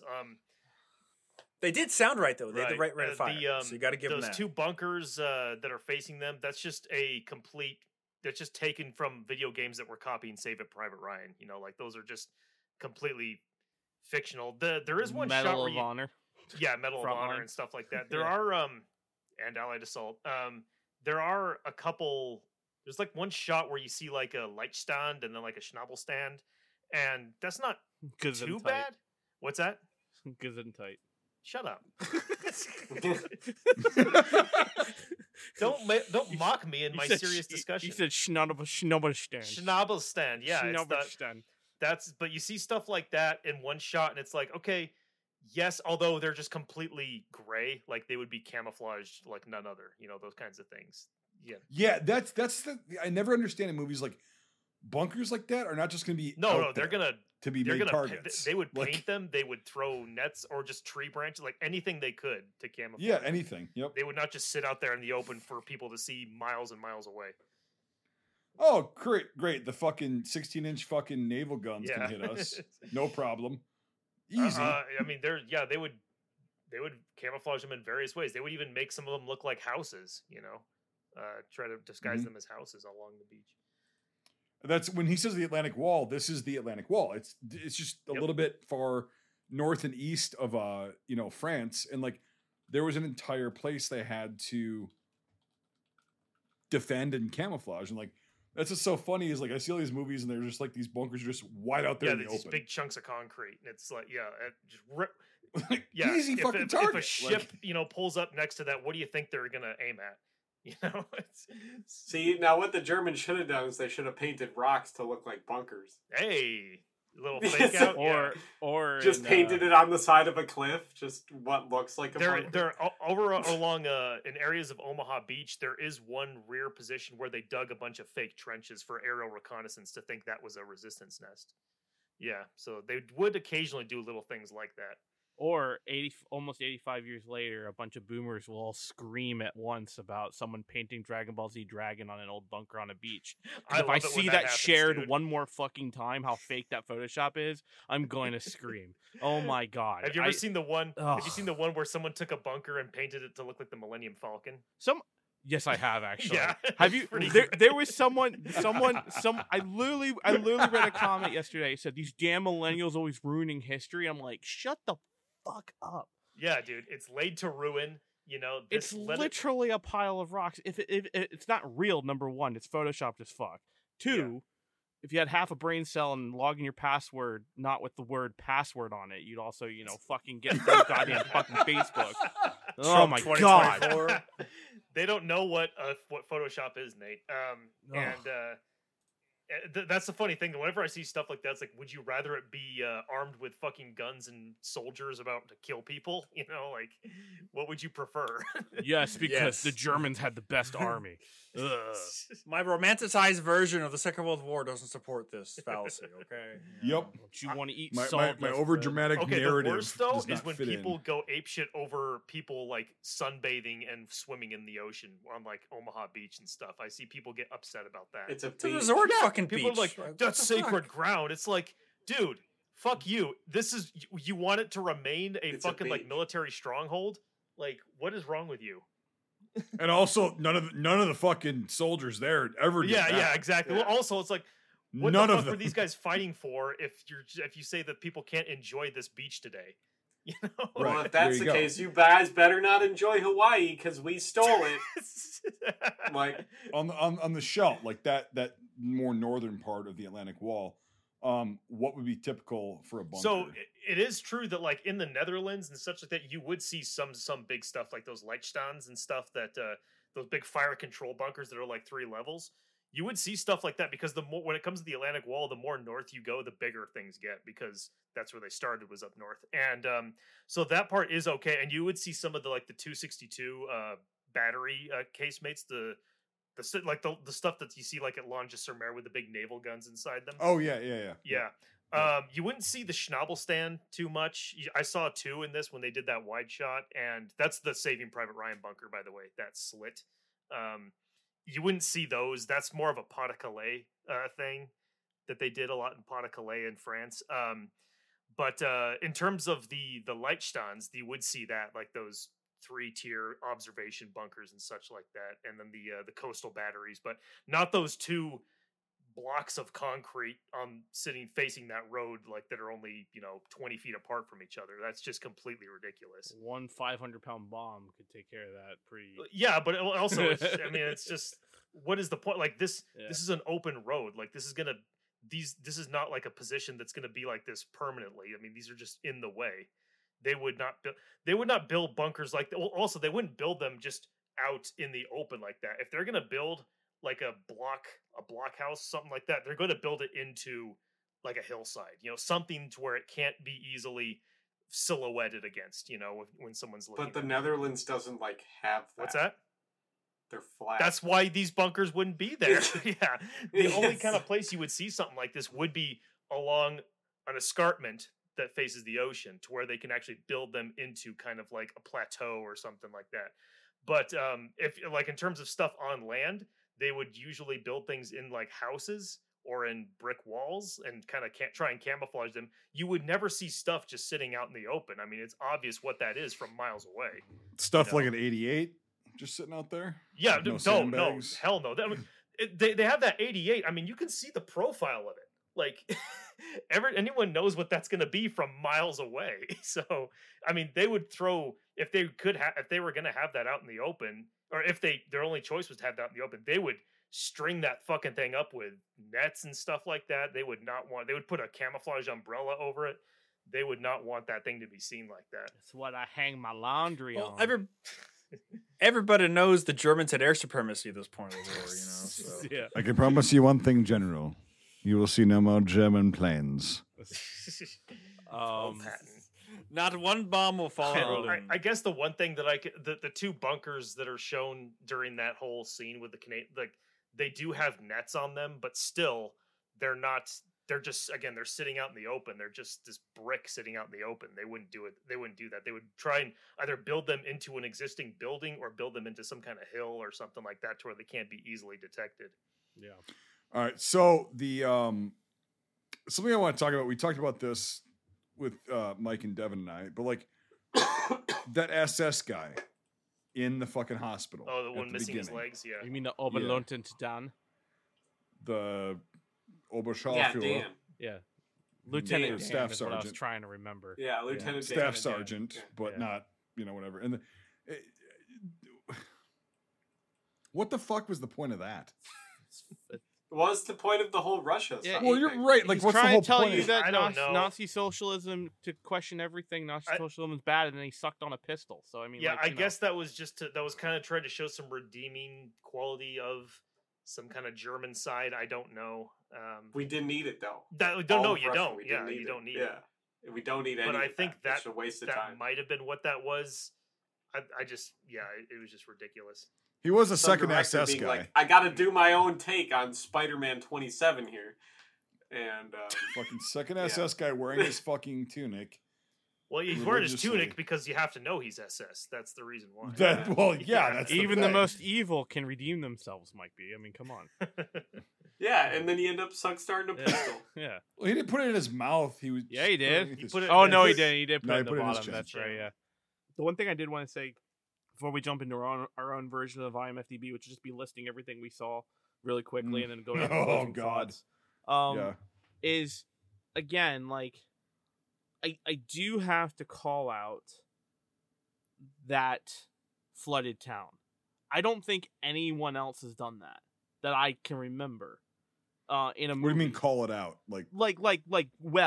I actually think a wonder. I thought that was the best part of this movie was the set of, like, the setting in that flooded town. I really liked that concept. That was really cool. Yeah, it was, because the basements, or the cellars rather, were all flooded. The flooded basements. Everything is mold and mildewed. Everything is fucking wrecked. Like, I wouldn't have been able to survive in that because I fucking am allergic to all that shit. So it's like that shit was very impressive to me, and I don't think I've ever seen any other movie that's done that in that setting, in that time period, in that kind of location. Like, I don't think I've ever seen that, and I thought that was really cool. There's not enough shit made about Holland in general in the Second World War, like with Market Garden and like right around those time periods. Yeah, especially when like the Commonwealth forces, because the Americans went south and west mostly. Yeah. And then the Commonwealth went north and east mostly. Yeah. And not a fucking rule, but like for the most part. And none of that shit is ever fucking talked about. Like the breakout from Cannes, right? Okay, go up there, fucking go to Antwerp so we could open up that fucking port so we can get supplies closer to our guys so we can go straight to fucking Germany. Mm-hmm. Bam. Mm-hmm. That was the goal. And then Market Garden was like, oh, we have some problems up here in northern Holland. Let's just fucking open a new front here and like break through from the south. Yeah. Let's get two birds stoned at once. And that was the logic. Didn't work out that way, but it's never talked. It's always Normandy, just, or it's Arnhem and that's it. But like the thing I have to point out is that it's water and it's closed set water. and it's a town that's been all had to be fabricated. Like, that's a lot of fucking money. That's a lot of fucking money. And I think they spent money on their sets, and they not fucked over, but like just lacked on the costume department. Whoever was in charge of sets knew exactly what they should be focusing on. And they were beautiful. And beautiful. The gear and the stuff was kind of set to maybe the C score. It was just minimal and lacking, and it was like, well, it's because they're not used. They're probably not going to be used to, like, you know, Devin going like, that's fucking not right. You know, like, it's not right. So like, even if they did, they probably wouldn't bare minimum anyway because of the budget. That's how most filmmakers are, though, dude. I mean, like, most filmmakers are not the super nerds like all of us. They're people who say, okay, that looks good enough. That's good enough. It's like, and I will just chime in on here for you to chime in, because all you can comment on this, because I'm the only one who was not present on set. But you guys dealt with, you know, wet cave. Oh, I can't even imagine with fucking wet, you know, have to be tanked up town, you know, tanked around to keep all the water and control the water levels of that place. You also have to think they probably had a way to flood the town, reflood the town, and then pull the water back down. It was again. Probably like, rigged up. Yeah. Yeah. Or at least just to spray everything down. You know, you have the insides of everything. Like, it's very impressive. You think about how movies are made. It's a very impressive feat, I feel like, because it shows the budget to pull that feat off, and it just sucks because it's like I said in the top of the hour, it's like I would have loved if they had just stayed there and the movie was based in like.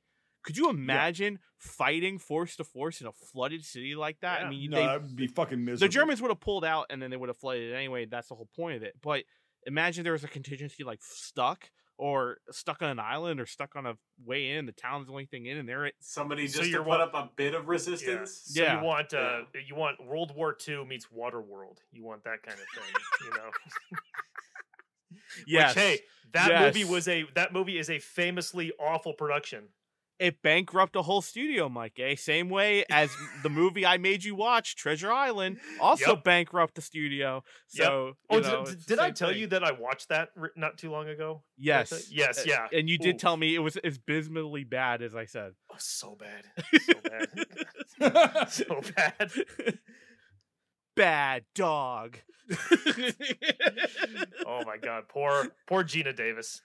Destroyed her career, man. It did, and ruined her marriage.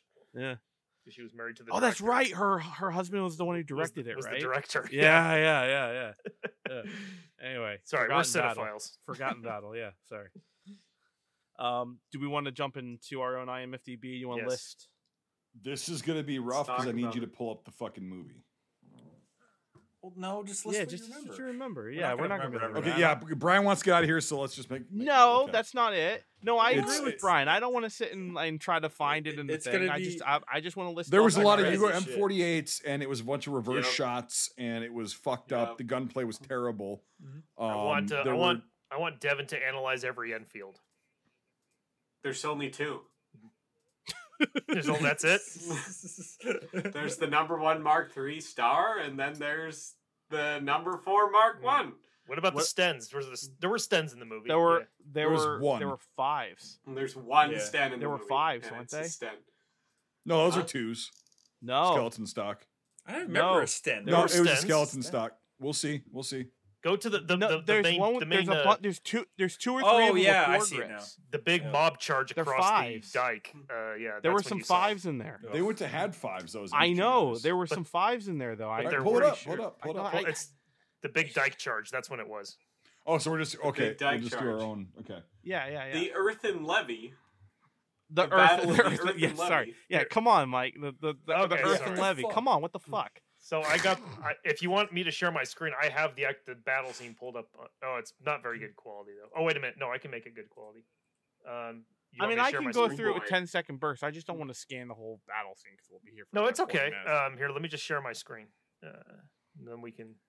But I saw. So this is what I saw. I saw MP40s, K98s, Lugers, P-38s. Yeah, a couple of those. I saw P-38 too. 42s. There's a Panzerfaust in there. Yeah, Panzerfaust. I don't know if they were real 42s or if they were the other models. I couldn't. PZ-60. PZ-60. Panzerfaust 60. The Panzerfaust 60, yes. Yeah.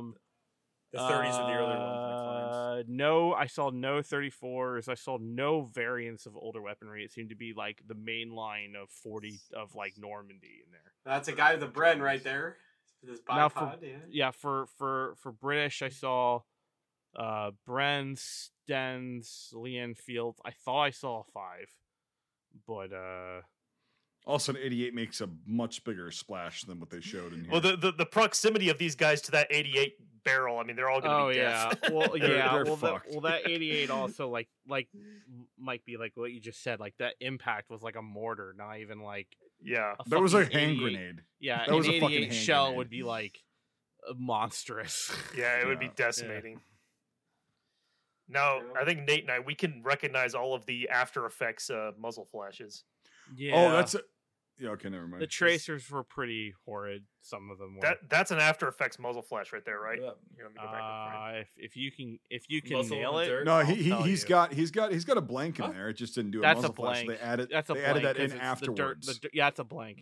Okay. No, but it's an After Effect muzzle flash. Yeah, that right there is After Effects, isn't it? Yeah, look at that. No. Yeah. You don't think so? No. The dirt's moving on the shot. It's a blank. No, I know the dirt's moving, but they added because there probably wasn't a muzzle blast. It might be flash. Enhanced, but it's definitely a blank. No, I know it's a blank. Yeah, absolutely. Absolutely. That right there is fake. The Bren in the background right there is fake as fuck. That right there, that is digital muzzle flash. Yeah. And then look at this thing. Plink. Oh, that thing. Oh, yeah, the artillery that was like a kid. Like, whenever I see artillery now, I'm like, oh god, how bad is it? These fucking bunkers right here. There's no way. No, they did just like you said though. They put a camouflage net on it. You can't even tell it's a bunker. What is that camouflage net gonna do? That's the Millennium Falcon. It's just basically a blanket over it. You can still see there's a big edifice right there. No, this is the 1940s. People were dumber. I can't tell that's a bunker. Okay, yeah, these guys right here, biggest fucking target. Yeah. Like, okay, sit in front of this thing goes off. These guys, their ears are blowing out their heads. This is the bridge battle, by the way. And everybody's gonna be fucking shooting at that. Yep. Oh so, yeah. Like, what the fuck are you? Why do they have the Czech hedgehog like in their defenses? Did you see that? Like, yeah. Why is this here? This is something that would be on the road. I don't think they even had dragon's teeth like. In other places other than like the Siegfried line. Right. That was a later thing from what I understand. You don't see it in Normandy. They're very difficult to build. Well, they were pre-war cast and put in place. So and they're all connected too. They're not, it's not like they're individual blocks. They're all connected on the bases. Oh yeah. Mm-hmm. Well, and you know how we got over it? Fucking bulldozer Shermans.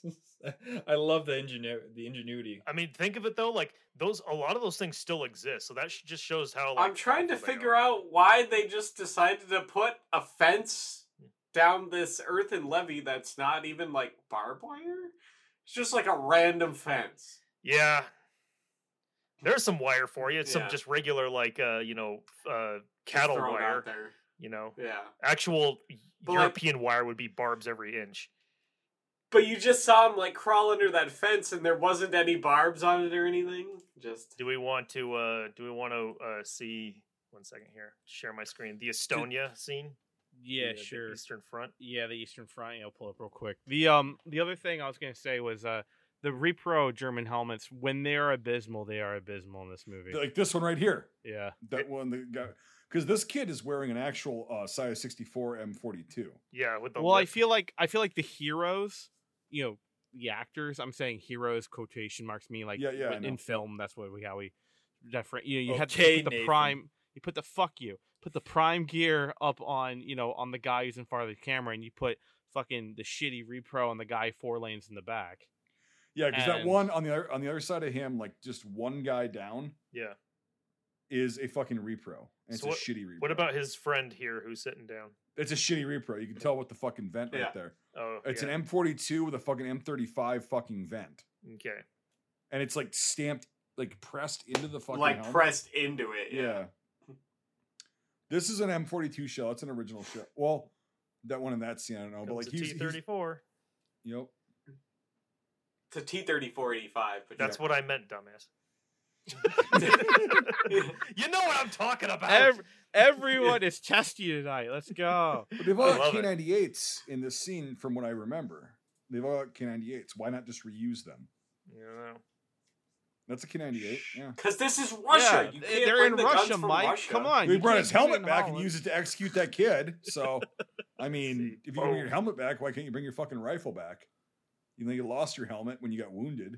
I will say the one thing, you know, you may not get certain aspects that we've all talked about, right? But the one thing I did notice is that all the firing rates seem to be pretty accurate for our nerd brains. Mm-hmm. It's so weird how some movies get that right, and oh my god, don't, dude. Yeah, like look at that star muzzle flash. That is from the Action Essentials pack. Like I have that. I know that muzzle flash because I used it in all my plastic apocalypse films. Like oh my god. Why did you stop that? I hope it was worth it. When are we getting Plastic Apocalypse 2? I've seen comments of that everywhere. Yeah. It's so funny. Yeah, it never ends. They're invading my channel now. Like, I hope it was worth it. Michael, what's your next project? Is it Plastic Apocalypse? Plastic Apocalypse 2. Plastic Apocalypse. Dude. Plastic Apocalypse. Come on. You could not pay me to do another stop motion. Those things will suck the life out of you. I can mail you a Cine special if you want to use film. No.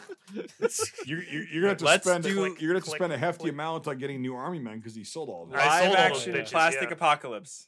Live action plastic. Oh, don't worry, Mike. I have whole shits if you want to borrow my plastic. Oh, Army. Thank you. If you want to do Plastic Apocalypse too. I guess I have no plastic choice. Plastic Apocalypse. Yeah. No, we're going to make you do it. In this so let's do like a Room movie where it's like the making of Plastic Apocalypse. That's a legit. Yeah. So these helmets are like they'd be legit for 44 for sure. Look at that guy. He's got it like that one the guy that's like struggling in the background. That's like it looks like a Swiss fucking M18. That's a fucking repro. The funny thing is, you see it in this movie, and I see it in tons of movies, like with the German soldiers, like the extras in the background, they always make them like pull their helmets down kind of over their face so you can't see their eyes. Well, no, he just fell, and like that's why that's. But that I see that, like, yeah. But I see this kind of thing so many times. It's like I think it's just a way of dehumanizing them to where they don't want to see their eyes. I would rather it go over their eyes than have it like this. Just be like a little because there's a guy in this and there's a guy a few scenes later. All their helmets were like, what do you call that? Thimble head. Well, I mean, as much as like you can get like cheap repros and stuff too, you can get cheap repros that fit, so they don't do that. Oh, someone's got also in like by this point they would have covers as well, like sporadically and nets and shit. You can camouflage a cheap shitty repro with a net or a cover. Yeah, and that the PPSH guy, the machine gunner got hit in the head too.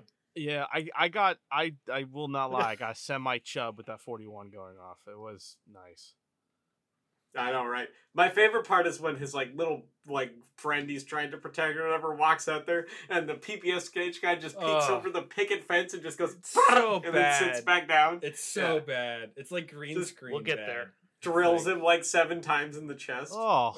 This whole that ricochet in the hole. Yeah. Just it's bad. I want to see the PPSH guy in slow motion shoot his friend in the chest. You'll see it. Their best. Squat back behind the picket fence. It's surprising we even made it further than this. You know, it's like. So let's jump into final thoughts. Why don't you do it, Nate? You're up, Nate. No, I don't even want to have a closing thought. I guess it'd be better than going last. Going over this whole movie, you know, myself and then with you guys, it's like, you know, there are very certain things I liked about it. I really liked the sets. As I've said before, I really liked the town, the flooded town section. I really liked the gliders. I even liked, you know, even the whole entire concept of like, you know, they had one guy who was really critically injured and they had to ferry him and how they were able to kind of, you know, do this makeshift raft and all that kind of thing. I thought that was interesting. And, you know, it was good. And then, you know, like I said, you know, once they get out of town, it's like, ugh, what is going on? What is this? What am I supposed to be focusing on? Is it a resistance movie? Is it an action movie? Is it a espionage movie? Is it a, you know, commando movie? Is it a squad movie? Like, it's just like, what the fuck are we doing? And it's a market garden. It's a market garden movie, and not much of one. Yeah. I mean, here's the thing. I see the efforts in areas, and then I see where they're trying to do these little things here and there. And, you know, the gunplay is awful. We've seen worse, and we've also seen a lot better. Hey, at least their SMLEs were real. Yes. Squad. There's one really bad scene with a fake rifle, though. Yes. You guys saw that? Yes. It's like a dollar store rifle. Yes, I had that. Like that, yeah. Rubber. There's also a pattern 14er and model 17 in the charge scene at the dike, which is funny. There is also, yes, a couple 14s or 17s in there. There's not good. You know, I liked the acting. The acting wasn't terrible. I mean, I actually liked the acting.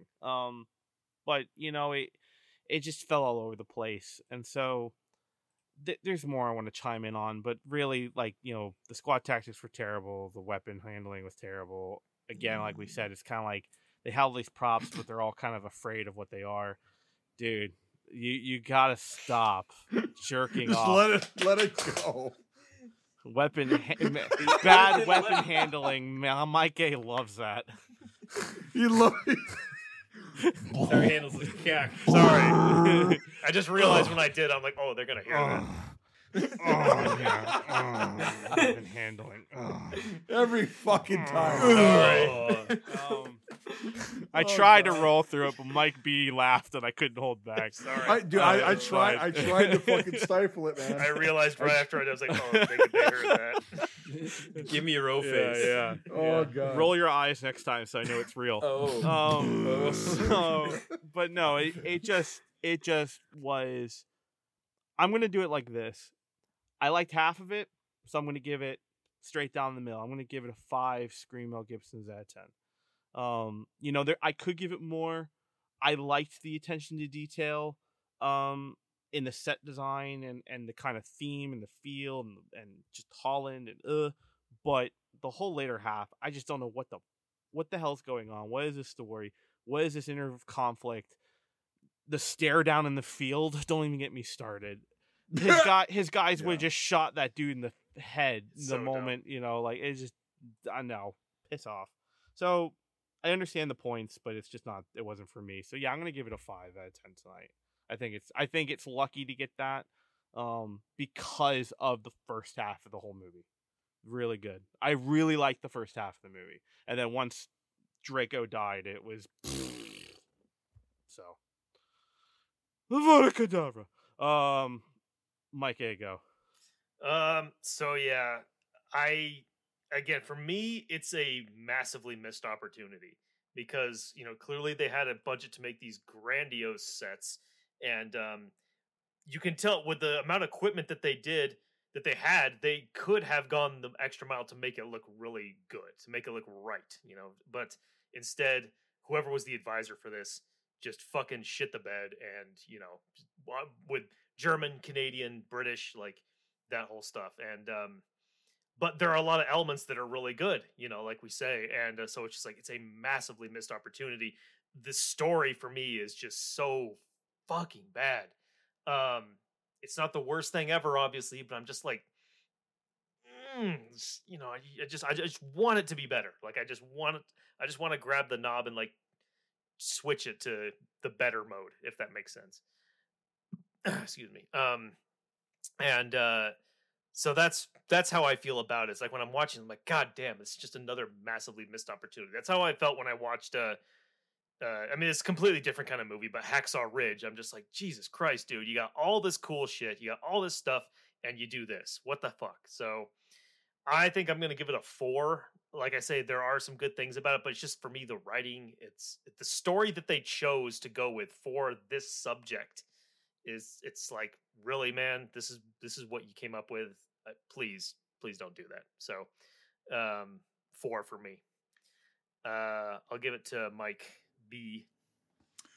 All right. Yeah, I think you guys are spot on. And yeah, like Nate said, the first half for me until you get to like a little bit after. Well, yeah, basically when Malfoy dies. But I thought it was a little bit before that. I thought it was when they landed. And then as soon as that boat went past them with three fucking guys and an MG42 on it. Almost like comedically. Yeah. I was like, what are we doing here? Yeah. Like what's going, like, that did annoy me as a boater. It's like those fucking Germans would have spotted them immediately before they even got past that fucking line of cattails or whatever the fuck. Because the moment you would have passed a marsh entrance like that, the very first thing I do as a boater is I look to the left and the right of me the moment I go in through a causeway. Like Nate's just a better Nazi. That's what it comes down to. Yeah, well, Nate's a better Nazi. That's what it is. That's what it is. Yeah, yes, you caught me. No, it's like, and also their position was. Like, I hate Illinois Nazis, dude. If you're, I fucking hate Illinois Nazis. Fucking. What Illinois are you gonna do Nazis. About it, Whitey? We're gonna get that son of a bitch. A good scene. Anyway, so. Also, so let's say that scenario played out the way that they showed it in the movie. Why in the whole chicken fried fuck are you going to be 5 to 6 feet out in the water, right out in the open, and not in those fucking, in that grass, we'll call it, because I don't know what kind of grass it is. Why would you not be laying down in the fucking grass, like in the water? It's like, they're going to, anybody can fucking see you. They would have seen you before you were, like when you were stomping up and there's water, you know, moving unnaturally. Because there's people walking and running through it. They would have seen you through the fucking grass, but say they didn't, right? And for me, that was when the movie was fucking over. I'm like, there's an endangered Holland platypus that lives in those reeds. Hey, so they can't walk. It's a war. It. Who gives a fuck? Right? Nate, the butterflies at Gap. Thank you. No, there's turtles. There's shit all around that at military bases. That yes, trust me. It's a long story. Just real. No, quick. I know what you're. I know exactly. Okay, you know exactly what I'm talking about. Okay, I know exactly what the fuck you're saying. Thank you. Yeah. I know because it's retarded. Yeah. But like, can't flank them today because the butterflies are there. Butterfly sanctuary in the middle of fucking artillery range. Yeah. So anyway, that was when it lost me because I'm like, okay, now we're getting into like. People who have zero military experience or like historical knowledge are just writing a war movie, right? Before then, it was like I thought the fucking who fucking snorted. You even heard that one? Oh my god! Mike Ace turned on by bad writing. Sorry, I'm just like Jesus. I'm doing my thing again. I didn't think you'd hear that. Sorry, one. Wow. I heard it. Go. Mike. I hear everything. I'm Woody on Toy Story, motherfucker. Your head's gonna spin all the way around. Yeah, if I could, I would. Nice. Anyway, so play nice. Okay. So anyway, but yeah, it turned into a shit show from there on. It's like until then, like the whole fucking connection thing with the sergeant and his dad and whatever. Who gives a fuck? That's in every movie. It's retarded. You can look past that as long as everything else is okay. Now. That whole scene that I was talking about in the top of the 2 hours ago of like the whole market garden, like they're flying over there, right? They're going to drop the fucking airborne troops, whatever. That was really fucking cool. I think it showed like what those guys, because everybody thinks market garden, they just flew into Holland and then they dropped everybody and there was no resistance and blah, blah, blah. No, not the fact. So I did like that fact, but that was it for market garden. That was it.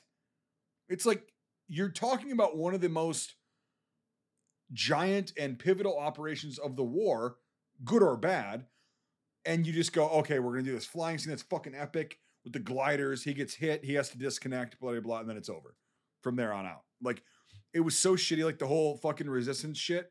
Yeah, I get that, but also that was just lazy, right?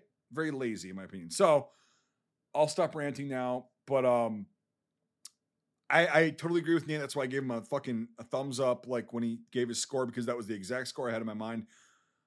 The first half was okay. I appreciate what they were trying to do. It is a Dutch film, which nothing against the Dutch except everything.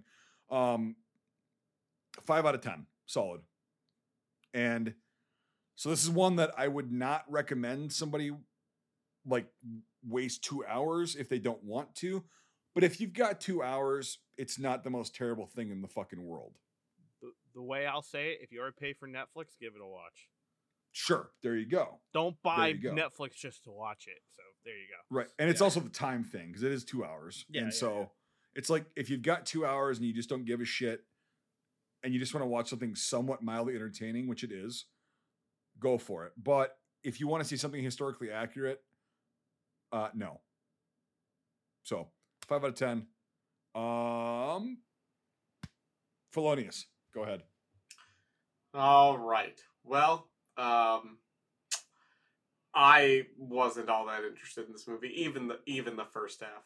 I mean, I'm not a filmmaker or anything like that, so I sat down just watching it as, like, a historical context person, just watching it. And, like, I work overnight, so I was literally yesterday night watching this movie at, like, 2:30 in the morning, just being like, yeah, I don't have anything better to do. So I just sat there and I watched it. And, but it was not great. I wasn't all that entertained by it. I didn't think it was that forgotten of a battle. I don't think Market Garden's really all that forgotten of a battle. I didn't really get the vast majority. There's little, like, 10, 20-minute intervals in this movie that are okay to watch. About a half hour of the movie, I'd say, is actually worth watching. The rest of it, you don't really need. There's cool bits and stuff like that if I was, like, somebody just scrolling through YouTube, like, watching something, I would much rather watch this movie in, like, the 10 or 20-minute cool parts. And I don't need the rest of it. And I didn't like the plot of the movie. I didn't like a lot of the historical accuracy of the movie. I didn't think it was really worth all that much of a watch. I mean, if you're like World War II stuff and things, I guess it's all right. But from a person that's not a filmmaker sitting down, like, understanding how cool it is to have a flooded city, I thought it was a pretty boring movie that missed a lot of the context. And I was not super entertained by it. And there was a lot wrong as somebody who's a Canadian historian and stuff like that. And this is, like, one of the few parts where there's a chance to do Canada justice, which never happens. It missed it entirely. And so, I mean, I'd give it a 4 out of 10. It is something to watch. There is parts of it that are good, you know, parts of it that are entertaining, but the vast majority of the plot line, the vast majority of this movie just doesn't need to be there. I feel like it, rather than making this like a full feature film, if it was a bunch of people just trying to put together something cool with like a bunch of reenactors to do 2 10-minute videos on YouTube, it would have been much better than a full feature-length film. But it's all right. But I'm, like I said, coming into it as somebody who understands a lot of this history, who has no film background. And I just was not all that enthused about it. But I sat there and I watched the whole thing. I didn't sit on my phone. I didn't do anything. I still watched the whole thing. I mean, do I need to see it again? Probably not. But I mean, it's not a bad movie, but it's just not the right movie for me, is how I would describe it. But I'd give it like a 4, because the scenes they did right that you don't see in other films and stuff are good. Like the flooded town one and the like plane crash and the gliders and stuff like that. That part's good. That part of the movie's good. I'd watch that again. But like the rest of it, not so much. So, but yeah, I'd give it like a 4 out of 10. There's just, it doesn't have a lot of redeeming factors other than a couple minute windows during the film. The plot's not there. The historical accuracy's not there. So missing. What would you give it? 4 out of 10. Okay. I just wanted to do that because then you said it 4 times and it's beautiful. Yeah. And so it's just, I'd give it, that's what I'd give it. If it had a redeeming factor, like a good plot line or some better historical accuracy, it would be more entertaining to watch. But like, if you don't have a good plot and nothing really worth watching that I haven't seen before, I don't see the point. So. All right, Nate, you're up. Nate already went, dude. Ryan's up. It's okay. Ryan. He works nights. It's okay. Hours. Sorry. Yes. I can't believe, you just called me Nate. Ugh. Anyway. Yeah, not good. Gotta be a Midlander. Oh, I'm the only other person here that actually like, grow facial hair, so I get it. But there's not a lot I can really add to this. I mean, really everything has been touched upon. It's just a really sad movie in that it's such a waste. You have all this funding, you have all this, energy, you have all this will to make this cool World War II film, and then it just turns out to be this like really long checklist of a plot that's meandering and stupid and doesn't make any sense. you know, I mean, like we said earlier, is it a Dutch occupation movie? Is it a resistance Dutch movie? Is it an Eastern Front movie? Is it a Market Garden movie? Is it a movie about Canadians in liberation? This movie is like 1,000 different fucking things, you know? And it's just, it goes to show the problem today with filmmakers when they try to like bite off something that they don't understand, or they, you know, too much naked chew. And you just end up with really good ingredients getting just wasted on a shitty cake. You know, this project really needed someone to sit everyone down and say, really? Do we need that plot line? Like, really? Do we need that? Like, it just needed a little bit more oversight and someone with the balls and the historical knowledge. And it would have been awesome. I think this really could have been a good film. But like I said, it just unfortunately fell victim to the fallacy of mainstream filmmaking today. You know, it's just not well made. It's sad. And I don't know. It just I wish it was better. We all wish it was better. Yeah, yep. You know. Yep. And like we said, it does have cool parts. I love the glider sequence. Don't get me wrong. I think that's really cool. And there's nothing else that will hold a candle up to that for a very long period of time.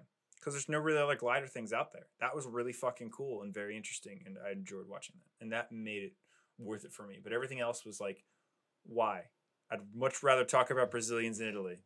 Then you know, fucking smoking snakes. This movie, horrible characters, yeah. Horrible fucking characters. I could not care less about that British guy that ended up with the Which one that one? Ended up with the Canadians, like the main British guy. The guy that, as far as we know, that's Devin's grandfather. Like, you know, he just became he just like fuck this. You know, his dad knows Churchill, by the way. Yeah, like literally, he like, you know, like incognito Canadian.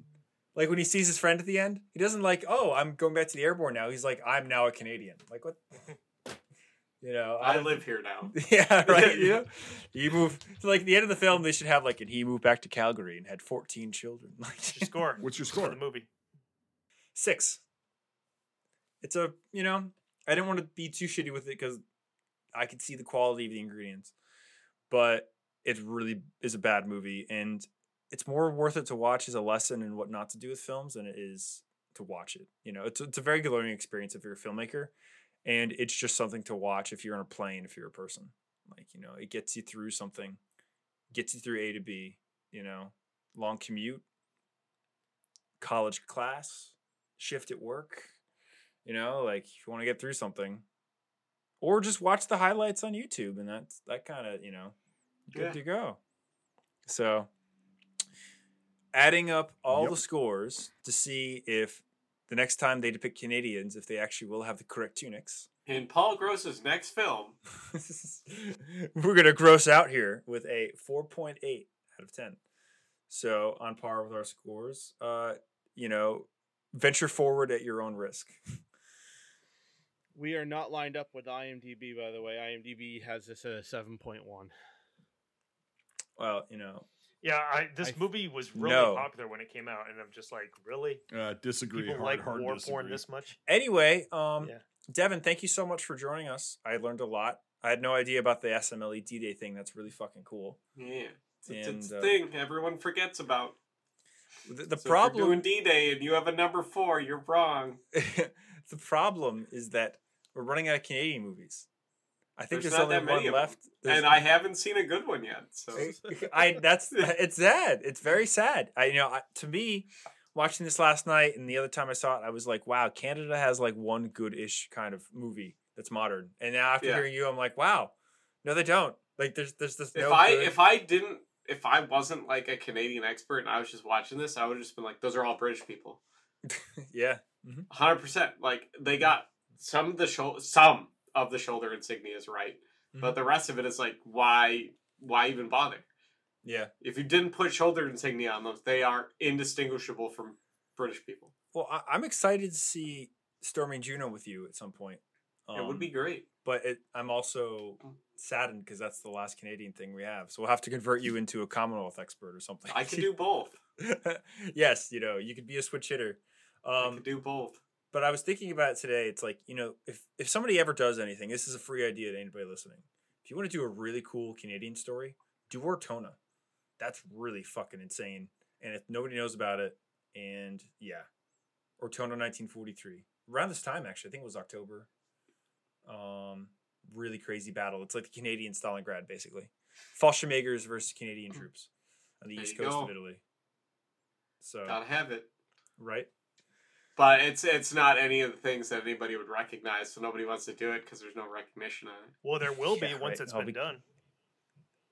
Yeah, once Devin makes it. I should name that the Forgotten Battle, because I've never even heard of it. It is a Forgotten Battle. The Forgotten Battle 2, Devin Boogaloo. You know, Devin's War.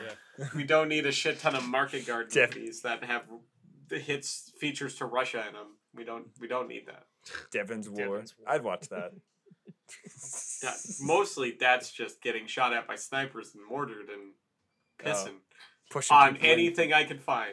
You know, I was thinking the other day when I realized that you were going to be on this post. Or we should wrap this up and then I'll go and I'll talk about this. Yeah, I'll end it with this. So, we just want to know what it's like to have a daddy who's buddies with Churchill. You'll be sipping tea at Buckingham Palace when it's over. Don't watch this movie. See you guys next week. You should oh, good heavens!